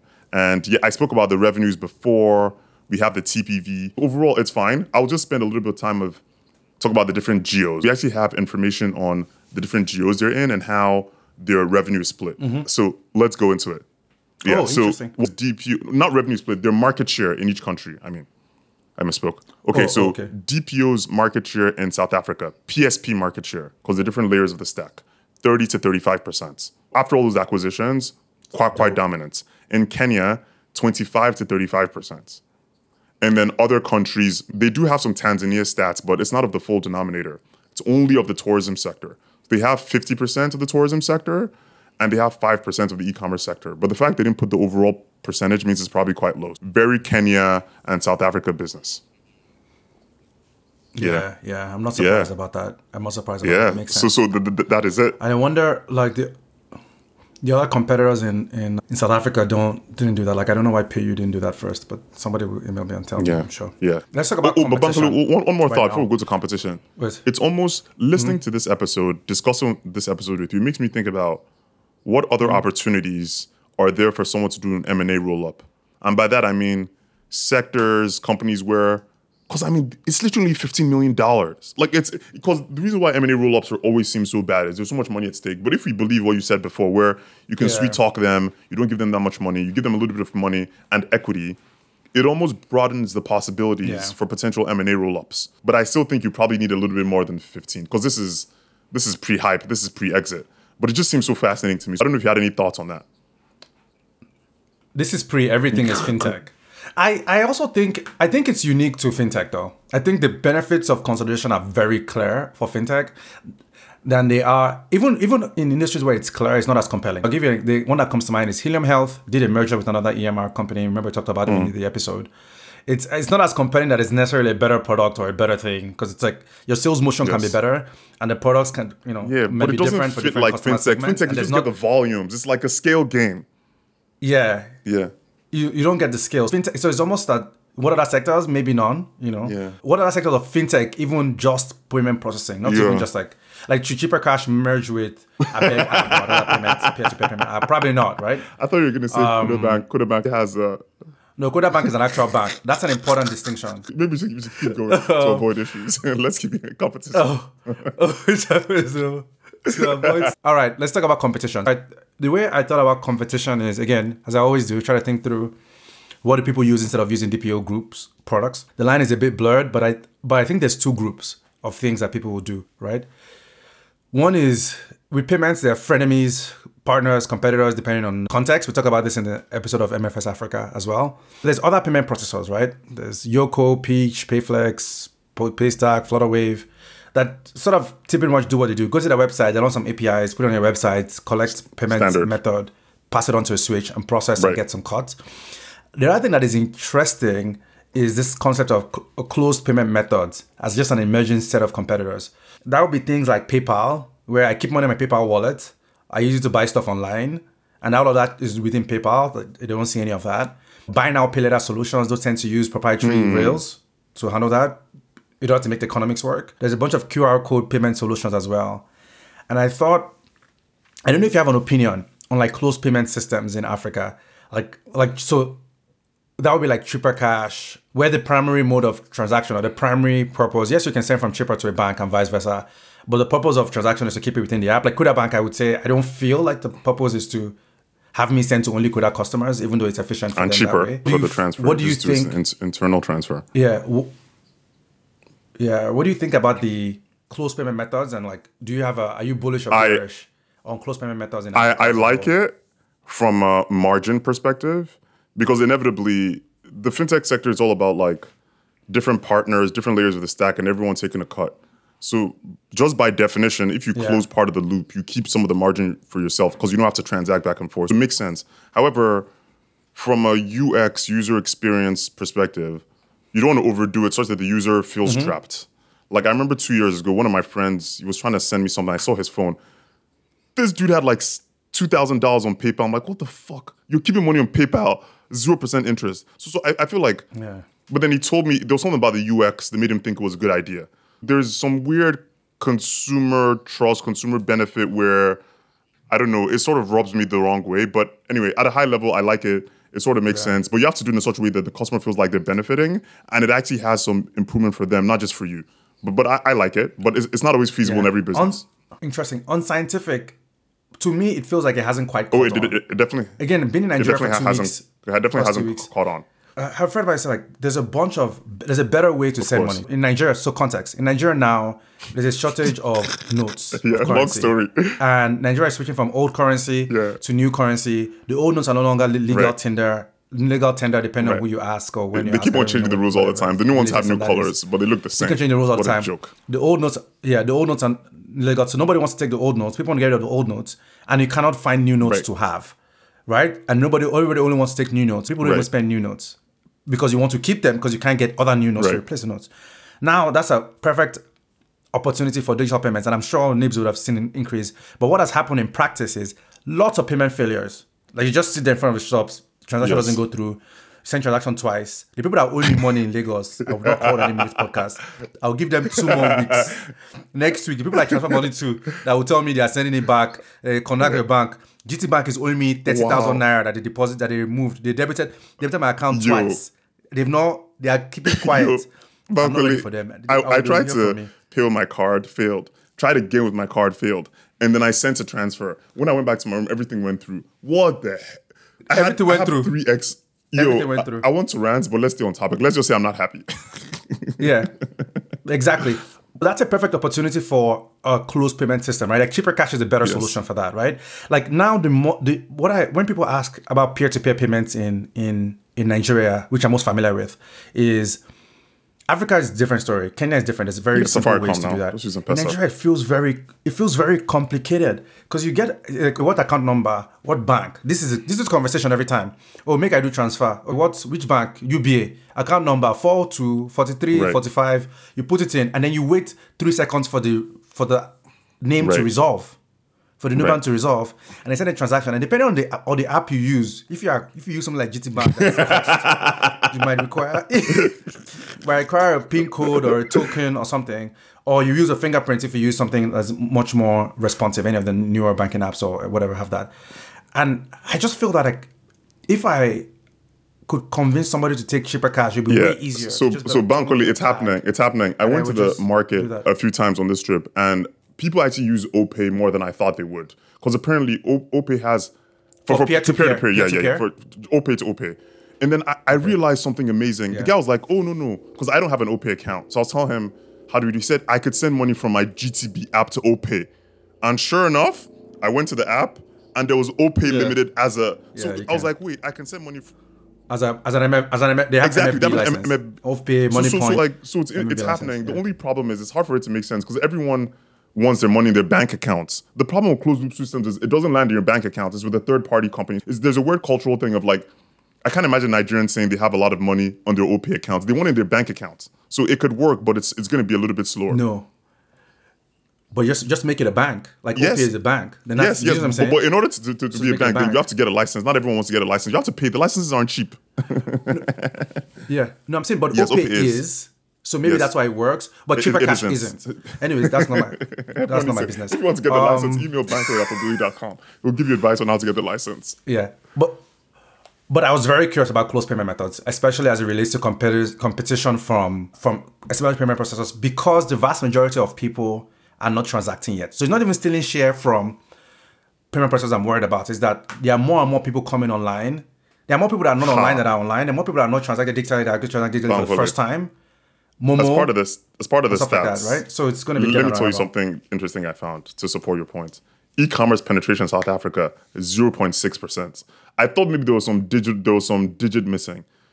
E-commerce penetration in Kenya is 0.3%. Tanzania, like it's like less than when they can't put too many zeros in the slide. So you're you're right. And, and, Yeah, that, and yeah, that's even e-commerce in South Africa, where there's already a primary company. Takealot that's been around for so many years. Everything is so early in this game. Yeah. Yeah. Digital digital could evolve to closed payments. I think that's a summary. I hope not. The way the way it. for us, I was very surprised that digital evolved away from card-based payments in Nigeria. Like now, card-based payments are a good option, but I they're not definitely not going as fast as just For- for- peer for to sure. peer bank transfer payments. That's like, that's for crazy sure. I, I. I, just hope if it does volumes. become a thing, they should give interest rates to make it to the benefit of the user. That's why I was so surprised in my PayPal story. This dude was collecting zero percent. Like, there's no concept. Maybe it's changed now. I don't think it's changed because I have a PayPal account. There's no concept of interest on your PayPal changed. Balance. I don't it understand. I can understand if they say 0.0 to some, but it, it's the, the UX doesn't even support an interest rate. But it's my money. I don't understand. What are you joking?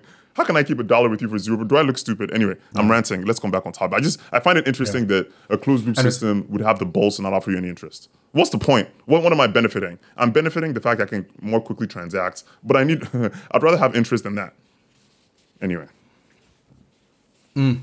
So anyway, so there's a lot of competition for payment processing, but also closed payment methods. That's just interesting, and it was a good conversation. I like that conversation. I learned a lot. Cool. Should we talk about the Yes, exit? yes. They exited to uh, our friends Network International. I think I'll give some context on Network International. I'll just call them NI for the purposes of this. Has been primarily Yeah. focused on the Middle East. They were actually in Africa, but they've been focused on like issuing side of the payment workflow. So they're helping banks process Yes. payments. They work with First Bank, Zenith, Standard Bank. I'm looking for GT Bank there. GT Bank. they work with a bunch of the banks. Yeah, I'll talk a little bit more about NI while we're on this because so they have four reasons why they said they did the deal. So market access and consolidation. DPO is only focused on Africa. DPO is 100% in Africa. Network International, apparently Africa was 27% of their revenue. So they're in it, but they could go even deeper. And their key markets were Egypt, Kenya, and South Africa. But DPO's key markets were South Africa, Kenya, and Tanzania. So both of them focus on South Africa, but then Network International gets more access to Kenya and Tanzania that they were not in. New markets, and they go even bigger in Africa because Yeah. it was only 27%. DPO was fully focused. Second thing is value chain coverage. The network, I just, NI, NI, okay. NI was focused on issuer solutions for banks. DPO was focused on focused Yeah. on merchants acceptance. There's some nice synergy where one is helping the banks, the other one helping the merchants. Different part of the value chain of fintech. Another part of the deal was Yeah. Much more balanced. Sorry, how they describe it is much more balanced mix from yes, for their business on the acquirer side versus just the issuer side, which is where they yes, yes. Um, and then customers, Network National had like 140 financial institutions, fancy name for banks, but then DPO had 47,000 merchants, sort of the same thing. Based on the part of the value chain they're in, they had different types of customers. Now they have a broader set of customers. And then capabilities. It turned out that Network International was focused on POS sales and doing white label payment gateways for banks. But DPO was focused on e-commerce, mobile money, and other forms of payments. There's some nice synergy because now they offer more more products acquirer exactly side. on the on the acquirer side. And then their Africa growth was 20-ish percent for Network International, but 40 plus percent for DPO. A bunch of different things. Overall, this will enable them cross-sell more products, have more growth, and then get deeper in Africa, which was a, an early emerging market. So now we'll talk about the actual deal. So $288 million. I got some information from a bank that's very, very useful. They had two different segments. $225 million in cash and then $63 million in it. Smell it. ah, and then 600 and then 63 million dollars in NI equity. The 63 million dollars in NI equity means after the deal was completed, the founders would now have an ownership stake in NI to incentivize them incentivize them to stay on longer. And then Apis partners will also have equity stake in NI. So the equity stake was 50 for Apis partners and then 13 for the founders. Hmm. Obviously much more for for Apis partners yeah. because they have they have a, a bigger stake. And then the remaining, the cash balance, the 225 million would probably be split proportionally by all the equity holders. But in this case, because they were bootstrapped for so long, when we saw the equity holders, it's probably just employees and execs of DPO Group and Apis partners. Potentially a lot of money for Apis. I don't know. You think they were giving out equity in 2009? Ah, oh know. yeah. In interviews with, with the founder said he was at the forefront of giving equity to some of his employees. But when they say that, maybe 0.005%, 0.01%. So Baba. I'll take what I can get. Even that one is better. Do you understand? What else are they giving? So yeah, Ma- Michael and I were doing some quick back of the envelope math for the $225 million of the deal. We don't know how much Apis partner owned, but if we say they own between 50 and 80%, so 50% of 225 million, that's 100 something million. 80% is 180 something million. So potentially Apis partners could have made made up between 100 and 240 million from the whole deal. Incredible. Absolutely incredible. They might have. They might have put in. They might have also have put in more money unannounced if you think about it. Why do you need to announce fundraising if you own 50% of the company and you're putting more money in your business, right? That- that- like, why do you need that's to why it announce goes back to what we're saying. fundraising? Like, how did they structure those deals? Yeah, maybe there were things that were there. So who knows? But overall, it Yeah, because I where where already own fifty percent of the company. Why are you announcing it's- fundraising from yourself? Is that it's the point of the announcement? They probably put in more money yeah. as well. But even then, regardless, the returns are Yeah, a- astronomical. It- it- Also, in the short amount of time, because it sounds like it was long and end. It wasn't long. I think the DPO investment was either 2015, 2016, right? And this exit was 2020. So it's four to five years. Very quick, considering. Incredible. Yeah. Hot. Oh, okay. So, so that is that is the deal. Incredible. I'll talk a little bit about what I think are the implications Yeah. for the Africa tech ecosystem. In a way, this is more similar to the Sendwave exit than the Paystack exit. And by that I mean, listen to our episode about Sendwave. Sendwave exit was incredible. It was $500 million. But if you look at the impact on the ecosystem, it was sort of muted because almost all the founders, exec team, investors were not from Africa.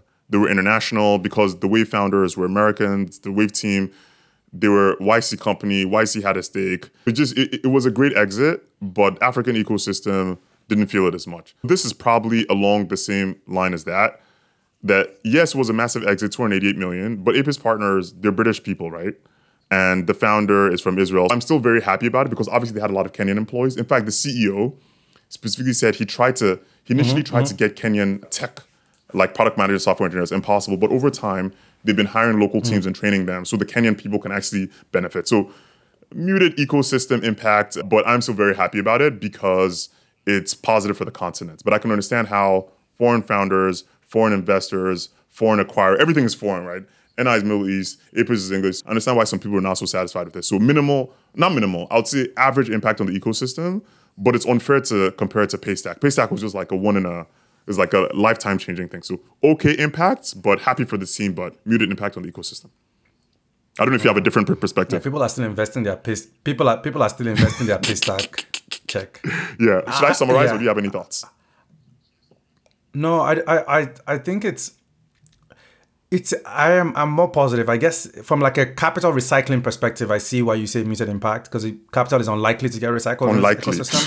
Almost impossible. But I do, uh, I know, I know, I do, I do like the man. You can you can sell it. There's a bunch of people that want this stuff that you're we're building here. I'll talk about this again more. It's like, is it just a fintech thing or is it more hmm. broad than that, or is it hmm. just payments companies? Like, is there anything to be learned from this stuff and Paystack stuff? Is not build startup, is build payment startup, and I think that's I actually think that's prob- probably where where we end up. see. Is the right lesson is not build a startup and try to sell it. Is build a payment startup and maybe you can exit. But every other thing, just make sure you're building it profitably because you're building Wow. it for yourself, you Wow. and your kids. If you follow the growth trajectory of India Tech and Latam Tech, Bankole is sort of right, but not entirely right. There are other Indian companies that are big that are not fintech, if you look at the trajectory. But most of them were initially.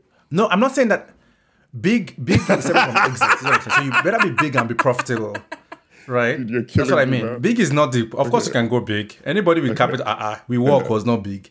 Anybody can Mm. be big, right? Terrible example. I actually don't mean to compare African startups to work as lazy example. But I will say that it's it's is it a fintech specific phenomenon or is it more an Africa tech phenomenon? I think people like to think people really want it to be an Africa, Africa tech phenomenon, but maybe it's just a payments processing phenomenon. Forget even fintech. Maybe just payments processing phenomenon, not even fintech. And that's a very controversial. Yeah, no, very, very controversial. I mean, the biggest Indian tech companies Byju's, and they're not even payments, they're not even fintech. And there are a lot of examples. If you look at the top, the top 15, India, Don't even Google. Don't even Google Byju's. don't, don't, right now. don't. You And we're not going to comment on it. This is the Afrobility episode. Oh, okay, let okay. me Uh, let, let- let me, let me summarize, and then there we go. So I, I'm, I'm going to summarize the M&A chapter. So a, a few things to note. Yeah. before I summarize. M&A deals typically have earnouts for key employees, obviously, and earnouts are also called contingent consideration. It basically means when you hit certain milestones, you'll get your, your money. The reason I bring this up mm-hmm. is in 2022 August, Aaron announced he was retiring. And that was literally exactly two years after the deal went through, implying that behind the scenes, his million stake in NI was based on some milestone that he had to hit in two years. I'm very, very happy for him. And let me just, I'm going to read a quote of what he said on his re- retirement. So 2022 August, Aaron, our superhero founder from Israel, here's what he said. Quote, I am proud to have played my part in developing the next wave of African talent. It's been an incredible journey from the two from the two man startup in 2006 to leading digital payments and the success story that DPO is today. Having helped build the team that leads the company now, I know I couldn't believe in it in better hands. End quote. So fascinating story. I need to. My man collected all his money with the earnouts. He's retiring 2006 to 2022. great story. 16 Great story. Years. 16 years of being the CEO. What a what an unbelievable story. Yeah, the summary for, for the M&A part is Network International really wanted to buy them because they gave them more customers, different part of the stack, more focus on Africa. They did the deal, massive payout for our friends, Apis partner. Also really good exit for the CEO considering he retired afterwards. Overall, a great story, even though the impact on the ecosystem was a little bit muted. That's a summary of the M&A section. Should we close? Ready to close? Hmm. That's a fantastic story. Yeah, let's close. I can even go first because it's in context, Okay. top of mind. A couple of parts of my summary. One is the founder story, one is PE versus VC, and another is fintech and payments. On the founder, it's like a super long burn. I love a long burn founder story. I also love, I am partial to, my bias is positive where founders don't set up to do startup, they set up Right. to do business. And then they have a positive outcome. It didn't like, oh, I have this you, idea want to to call out the names? stripe of you Africa or call out something. names of who's doing startups? Let's. Hey, if you if you happen to see, you see it. um, I do love the long burn founder story. It seemed like it was profitable for a number of years in its own For sure. metrics, and it was just building and running a business that was profitable and covered Like like some Afrobility. costs. Afrobility is very tempting positive. and I think excellent just for the record. We're net positive. I don't know, it's not positive. oh, Help, help us. It's not positive. just you put put hundred dollars inside envelope. Send it to Chipper Cash at Afrobeat. Don't send it for nobody. Anyways, Yo, oh, oh, no, no. While, while we're on this, It's a long- dude. I was on Telegram and some SOB took Afrobility. Best believe we're gonna be for the dude who took our account. Best believe we're gonna be getting that account. I'm gonna be emailing Telegram. What the hell were you thinking? At Afrobility, I saw some guy's picture. Dude, you, you didn't you didn't act right with that. Anyway, sorry. Back on topic. But I don't I don't like what you did, and you know what you did. it is. We the story of the founders and the building business. I love. I'm very partial to like we're trying to build a business, not build a startup. And I think there's an important distinction here. And I love that they they, they try to build a business, and I'm glad they they got the exit from it. Second thing on the founder story is is this just how long it takes? Like this is a long like you have to like what you're doing to be there this long. You can't just be like, oh I'm I'm trying to yeah, like it felt to me like it could ostensibly run it without Apis and then retire and still be f- fulfilled and successful. Very like great founder story. Like I'm I'm super like enamored, like enamored, like just positive outcomes. Took his the the expression you have is you play football when I used to play football as a kid. Is that you play football and when you're done, you take your ball and go home. And when the person with the ball is going home, that's the end of the game for everybody. But it's like play the game. and When it was done on his own terms, left, is going home with his ball. Like you guys are here. Congratulations to all involved. Network International, have a blast. I wish you guys the best. I Yeah, am out. Um, I, I love it. I, I, the earn out period was way shorter than I'd have expected. I'd have thought maybe three or four years, but fine, Eh. two years is like fine. Uh, is it cult? Is it cult? Two years is more than enough. Is it cult? It- it's it's atypical. It's atypical, but fine. Uh, oh, please. Second is, I think, will we see more PE investing? As on the PE versus VC angle, will we see more PE investing? it's an inside space? joke in Africa And Tech like that all PE firms are VC firms. Shout out to Helios. VC firms. Yo, Yeah. shout out to Yeah. Helios doing this. But but it's like we will see more PE firms investing. But second, could a VC firm even have done this? Because VC firms tend to do as typically, by definition, a spray and pray approach. The amount of detail it would take to be like, these are the synergies, these are that. Can VC firms do that? Can VC firms have this outcome? it's against the VC. entire ethos Therefore, of the founders, you VC then to take over a company. Like we don't know, but if these guys own eighty percent of a company, a VC firm that owns eighty percent of a company is a very strange VC firm. It's com- it's against the entire mentality. Yeah. At that point, you might as well be the CEO. Wh- wh- Why is there a CEO? Me, I own eighty percent of the company. Yeah. You're telling me you're going to buy PayFast. You better, you better No, no. g- g- get in a car and come to my office. So they can do it, but it's it's very strange. No, but yeah, it's not even just the ownership. is I think it's the rigor actually. VC I think firms it's the don't do rigor. I think it's to have an opinion. Bankole is the ownership Let me, now. let me finish. You are you are cutting me- you are cutting me off.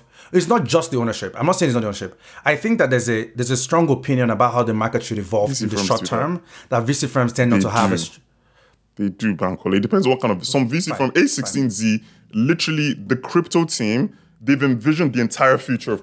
They know more about the future of crypto than the founders. It- you- you're talking about. It depends on which VC firms. So some actually have a very strong opinion on the way the market is yeah, going to yeah, evolve. yeah, yeah. The the median the median VC firm the median VC firm maybe maybe you, you, you, A16Z is a terrible example. Like, no Nigerian. the median VC firm does not have strong opinions because it will not spend that much time. The median VC firm is generalist and more like find a good deal and invest in Moonshot and invest in Runway ML and and and it's less it's less this like we will do X, Y, and Like I'm sure QED has a course. thesis, right? Fintech, yeah. Fintech investors. I'm sure they have a. I'm sure they have a an opinion on how the market can evolve. QED is not the median Right. VC firm, right? It's, it's not fair. I'm talking about the industry and the median VC fund and that amount of rigor on a per investment per industry basis versus that you're just not going to be able to Fine. if a small. I, I, I, I talk for all VC firms when I say we're not offended, but we're going to email you. Email bankole.afrobility.com. Don't send me any Oh please! Oh please! That's fine. That's what That's junk mail is Do what for. you want. Do what you want. Gmail has strong. um, I'm on the.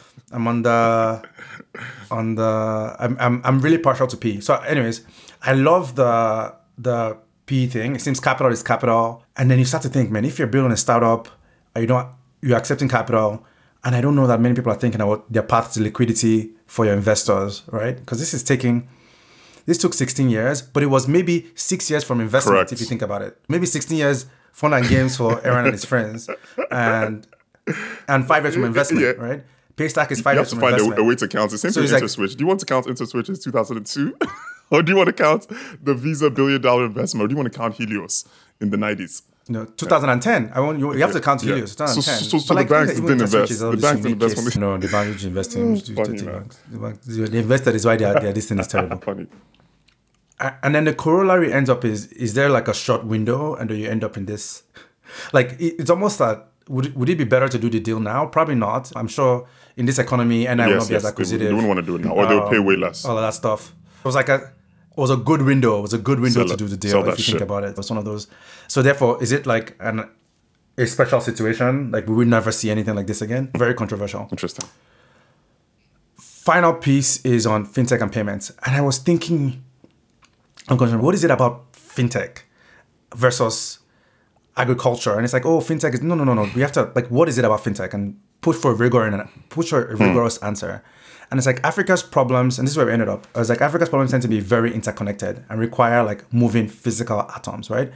Payments and money is actually make believe. If you take a step back, it's actually like m- myths that humans tell themselves, like money and me sending money and leisure.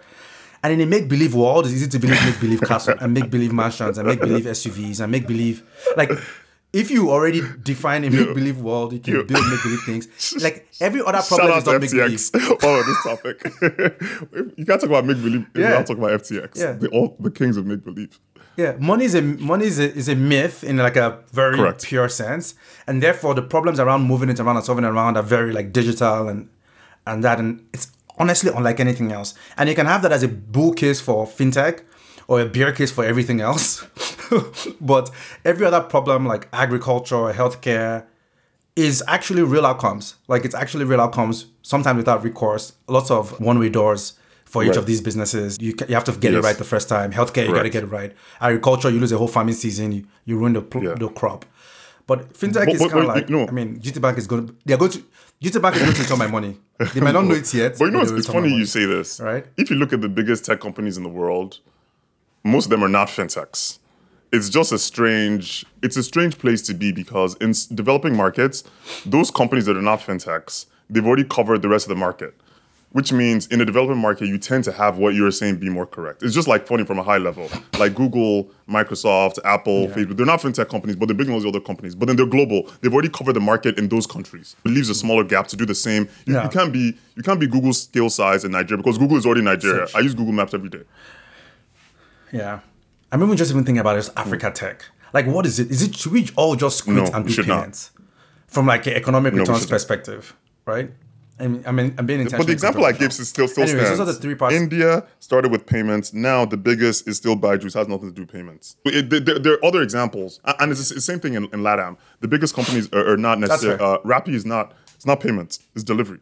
We, we have good examples to say what you're saying isn't accurate. Yeah. But I, I know what you're saying. It's, it just sort of leaves there. Yeah. But if if you look, Rappi, I think it was three and a half It's billion, much harder. and Byju's was 13 billion. So Yeah. it's happening.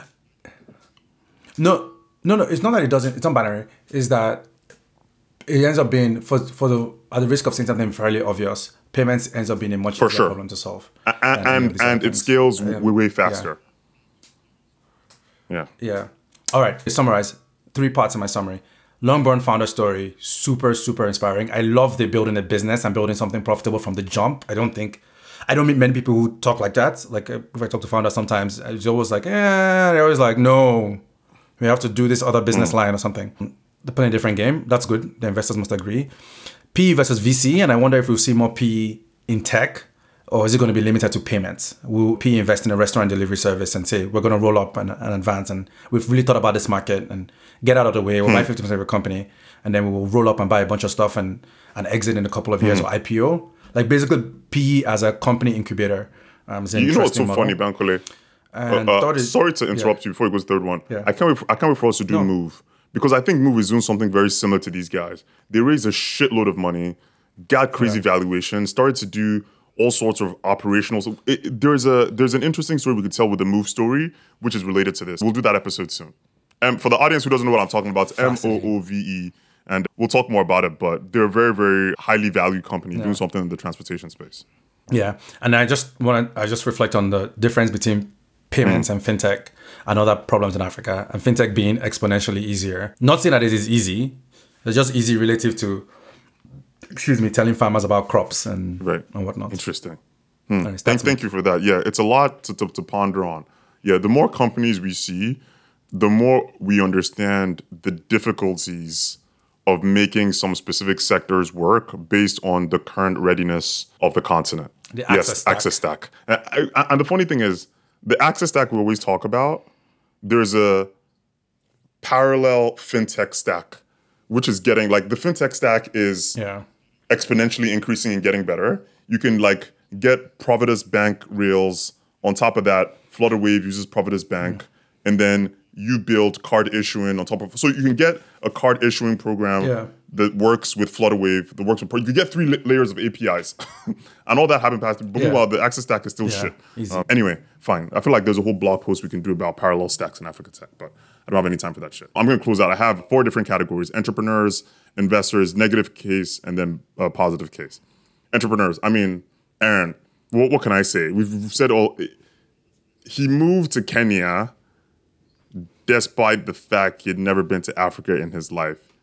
He started a consulting business and managed it profitably bootstrapped for 10 years, 2006 to 2016.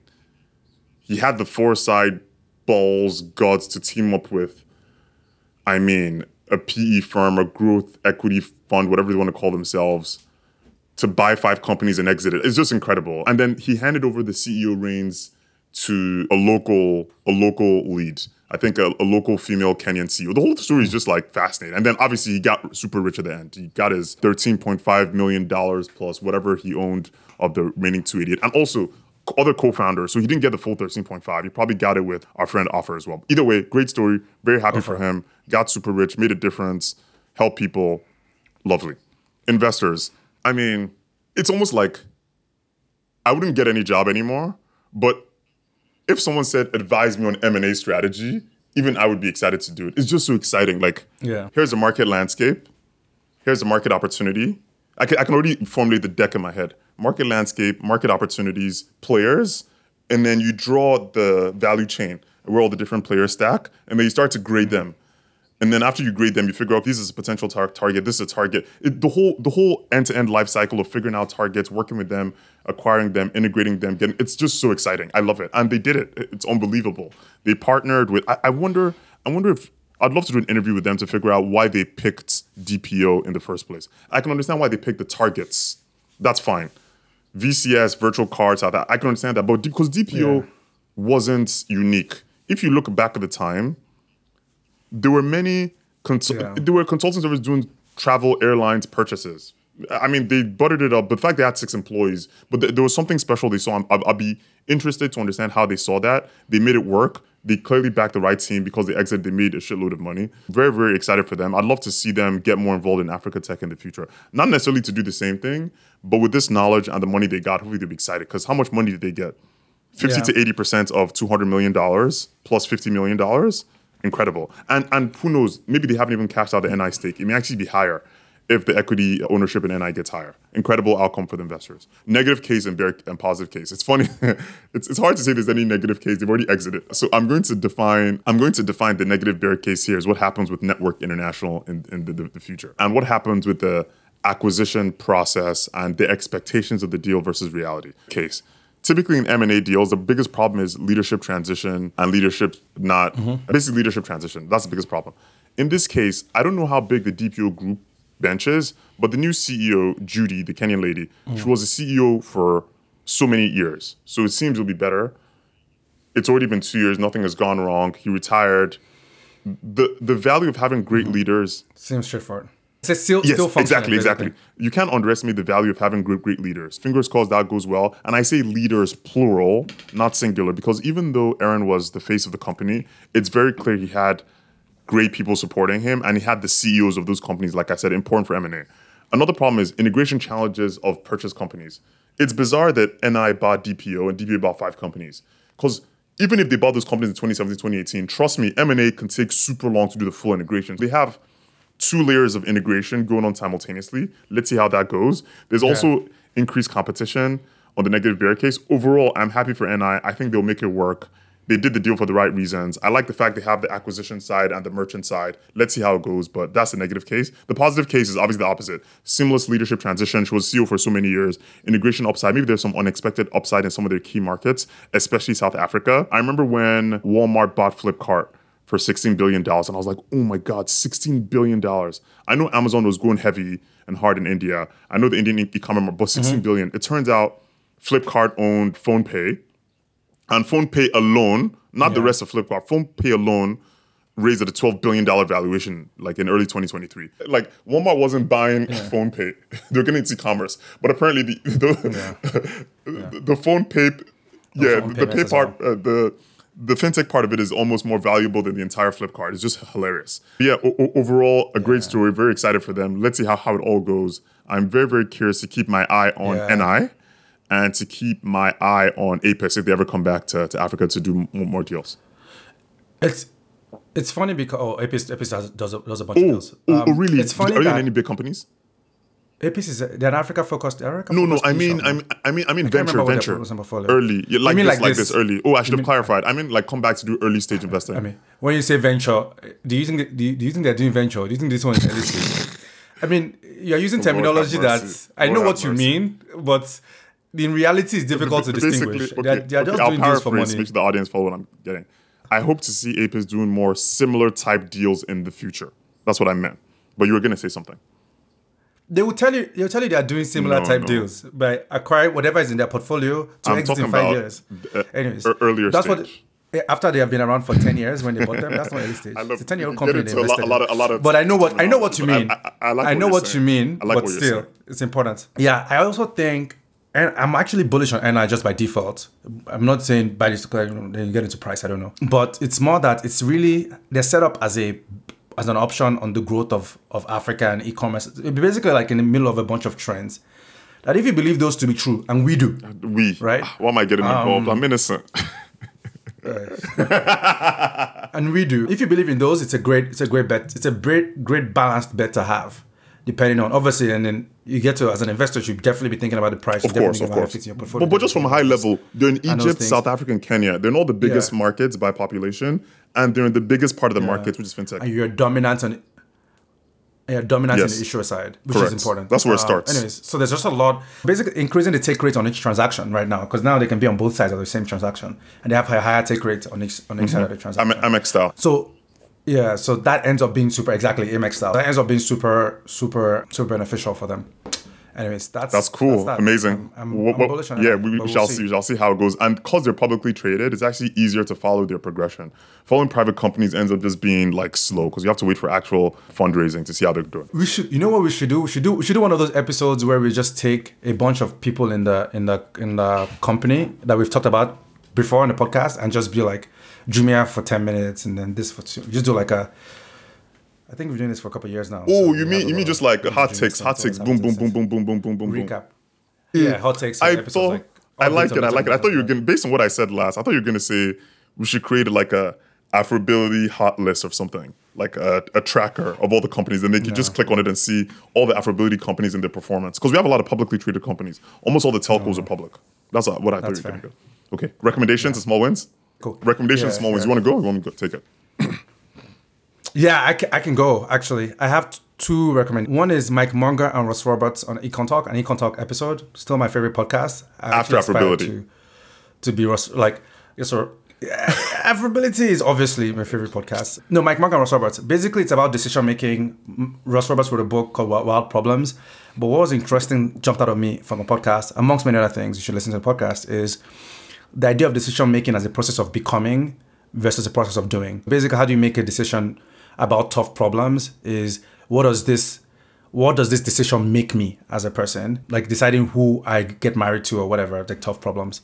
It's an interesting approach. Lots more in the podcast. Listen to it. Interesting. That's On one. Becoming. It's like how does Second it rec- change Yeah, versus- you? You are changing. Like it- exactly. how what does it say? What does it say about ah, you? That's heavy. you. Okay. Versus I'm Yeah, yeah, doing yeah, something. yeah. And it's like decision making is a process of becoming. It's not static, but you're becoming So it's something. like by doing more it's more internalized to your own psychology versus an external action you're taking. That sounds deep, man. I thought it was an economics thing. That's, That sounds very philosophical. Whew. It is. It's economics. It's all that the guy's moved to Israel and is just Oh, in touch okay. with his feelings now. Shout out to Israel. That's the Um, whole theme on this episode. By the way, Israel tech is hot. Israel Yeah, tech that's is, true. Is, is, Israeli tech is very known for uh, defense tech for obvious reasons. Anyway, Yeah. There's a second is a Stratechery, this Stratechery episode with Eric Seufert and Ben Thompson. Really talking about like ads. I think it's ATT. I Uh-huh. listen to them a lot. I work in ads, my day job, love ads. Buckley and I are so different. For business models, so Funny. for business models pervasive and profitable, like it's amazing how few people know how it works. People think they know how it works. I think it's super complex and super complicated. And it's, it was a great like. I love to just listen to people talk about the, nuances of it. Unbelievably Like, it's such a complicated. nerd Ads that. are unbelievably like an next level complicated. So, so that's why a lot of people don't know the way. Even just the separation of like display versus search versus video, even just those high level categories, people can't even wrap their headers, heads around it. Like AdWords, AdSense, people don't Yeah. even know the difference. It's, It's really, so really complicated. complicated. Yeah. I love it. I love it. I, I am like a big ads ads head. Those are my two recommendations. Econ Talk episode on decision making and Stratechery, Eric Seufert and- Okay. and Ben Thompson. You should definitely sign up for Stratechery. Oh yeah, if you love Afrobility, you you, lo- you love. Uh, about you? In fact, I wish Spotify would say if you like Afrobility, what the other podcasts do you like? Instead, Spotify, Apple Podcast does say that, but Spotify says if you like Mm-hmm. Afrobility, you like Burna Boy. Davido. Davido. legit funny Yeah. man. Oh, okay. I, I had. wild. Because the people who listen to your podcast also listen to Burna Boy Yes, fine. I'm, I'm a fan. I, I can I, I could get with that. Yeah, yeah, yeah, yeah, yeah, yeah, yeah, yeah. Whatever. Three, four. Huh, I have a lot of recommendations today. Goddamn. The Art of War. Okay. Brilliance.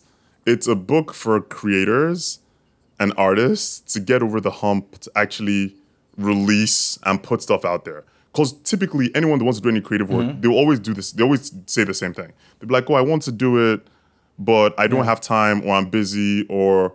They give mm-hmm. all these excuses, but the surface level thing is almost Is this exactly Steven yes. Oh, oh Pressfield? oh, you already That's read it. Yes, Pressfield, exactly. right? Steven Pressfield. You read it? Mm-hmm. Okay, okay, yeah. I- I've read a yeah, so it talks about that because at the end of it, like people say all that stuff, but the fundamental issue is actually fear.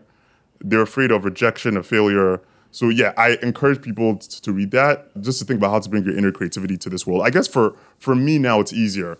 It's called sort of like a muscle. Now Bankole and I have been doing Afrobility for 3 Mm-hmm. years. So it's easier for me to do other things. But if you don't do the first one, you just keep on thinking, how will it be? How will it be received? So highly recommend. Also extremely short. Yeah. I was shocked. Like the audiobook think it was like an hour and a half. Like I read it, the whole book I read in one sitting at the gym. You can, if you're into audiobooks, the Yeah. actual book must be super short. First one. Second recommendation, Naval Ravikant's podcast. Oh my God. He had David Deutsch on. If you don't know who David Deutsch is, David Deutsch is actually, he's a famous physicist. He's famous for quantum physics, Oxford guy, multiverse guy. It's just, to, to listen to both of them together, Yeah. it's like, it's like Nas and Tupac on the same album. Unbelievable. I liked it so much. Hey, hey, hey, hey. You are not putting our Ravikant in. You- anyways, you- I'm not don't don't be a hater. Don't be a hater. This is my moment to shine.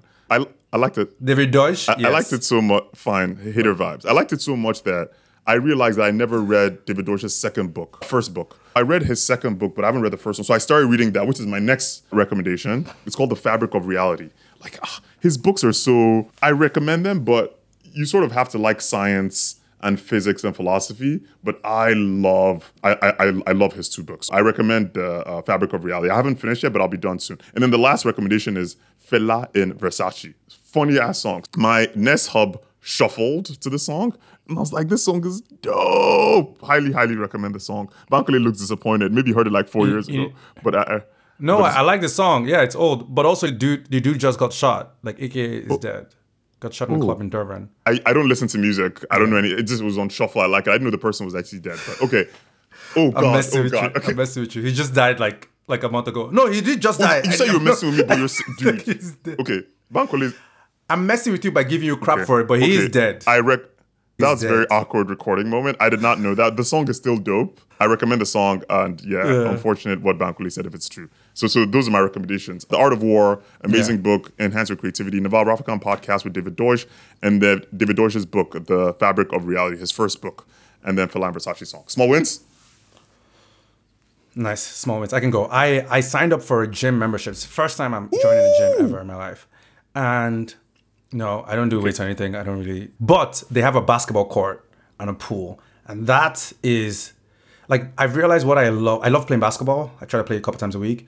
But what I like most, I my like personal time is just shooting the basketball, like working on my jump shot, like shooting the same shot over and Alone. over again. Just alone? Like I love that stuff. And alone, alone, alone by myself. Not even like I like playing with people, but like that's a separate muscle. But what I do like a lot is like maybe this evening I'm just gonna drive down to the basketball court, put the headphones in, and just shoot around for like 30, 45 minutes, break a sweat, try different layups. Like I love that, and I've been meaning to. I, like when I go play competitive, I will get there and I have to play the actual game, and then turn around. But I just love I love the game, but I'm I'm actually gonna go to the gym tonight. Just shoot around, and that's like a Oh. big win because they have a full size. Well, that, court. that's awesome. You should also. It's funny. I think you gave a, a small win last year that you had s- started to do some weights, and I, I gave the same response I'm going to give now. Yeah. You would love classes. I don't know if your gym has classes as part of the package. Check it. Maybe, maybe not. But Yeah. there's something for everyone. Yeah, they do, they Uh, do. Boxing if you like boxing, taekwondo if you like taekwondo, cycling if you like cycling, aka spinning, Zumba, everything. Eventually, I I love that cardio stuff because men I think I sort will. of over-index on muscle stuff, but cardio is pretty good for your heart. Speaking of cardio, I actually ah, only do cardio You're, you're, you're a different kind of man Yeah. then. I'm a runner. I'm a run. Run, run, run. You know, like oh, no muscles. It's coming. It's coming. Just wait. When we do the Afrobility meetup, just look for me to be there with a sleeveless shirt. And, and and then sp- Yeah. speaking of speaking of sleeveless shirts, I tried Soul Cycle for the first time ever about a month ago. Soul Oh, Cycle okay. for those What did you think? It was too rara. Everybody, oh, oh, you've done it be before. happy. Holy shit! I was I was very surprised. it was literally like being in a club. For the audience who you don't know what I'm talking, Soul Cycle is a spinning class, so bicycles everywhere. But when you start, they di- they literally dim the lights like a nightclub. There's hardcore rap music, gangster music, R&B, and the the lead guy is like or lady is like fun and ecstatic and yelling, and it was I liked it, but it's not that close to my apartment, so maybe I'll do it once in a while. But it was very different. For some reason, I hadn't researched. I didn't know it would be a club. Like when I heard some of the, it was fun. But hey, I, I, I don't know if I would recommend it. But I liked it. It was fun. For the first time, was good. Spinning is cool. Was a good experience. And yeah, if you like cardio, you'll like it. That's my small one. What do you think about the positivity? What do you think about the positivity? I love you it. can do it. That's my Rah, rah, you don't personality. care? Yeah. tuning out. You- Your personality is Yes. positivity. You- It's, it's funny. I hmm. say shame. that, but then people say I'm like very, very, very cynical. I, I don't know. I don't know what, what the truth is. Exactly. I was literally about saying I'm, the I'm just honest. It's I'm not just honest. Okay. On that note, we, we wrap it. All right. Cool. Wrap. So cool. Thanks for listening. We'd love to hear from you. If you have any feedback, topics you'd like to hear, or just want to say hello, please email info at afrobility.com. Thanks.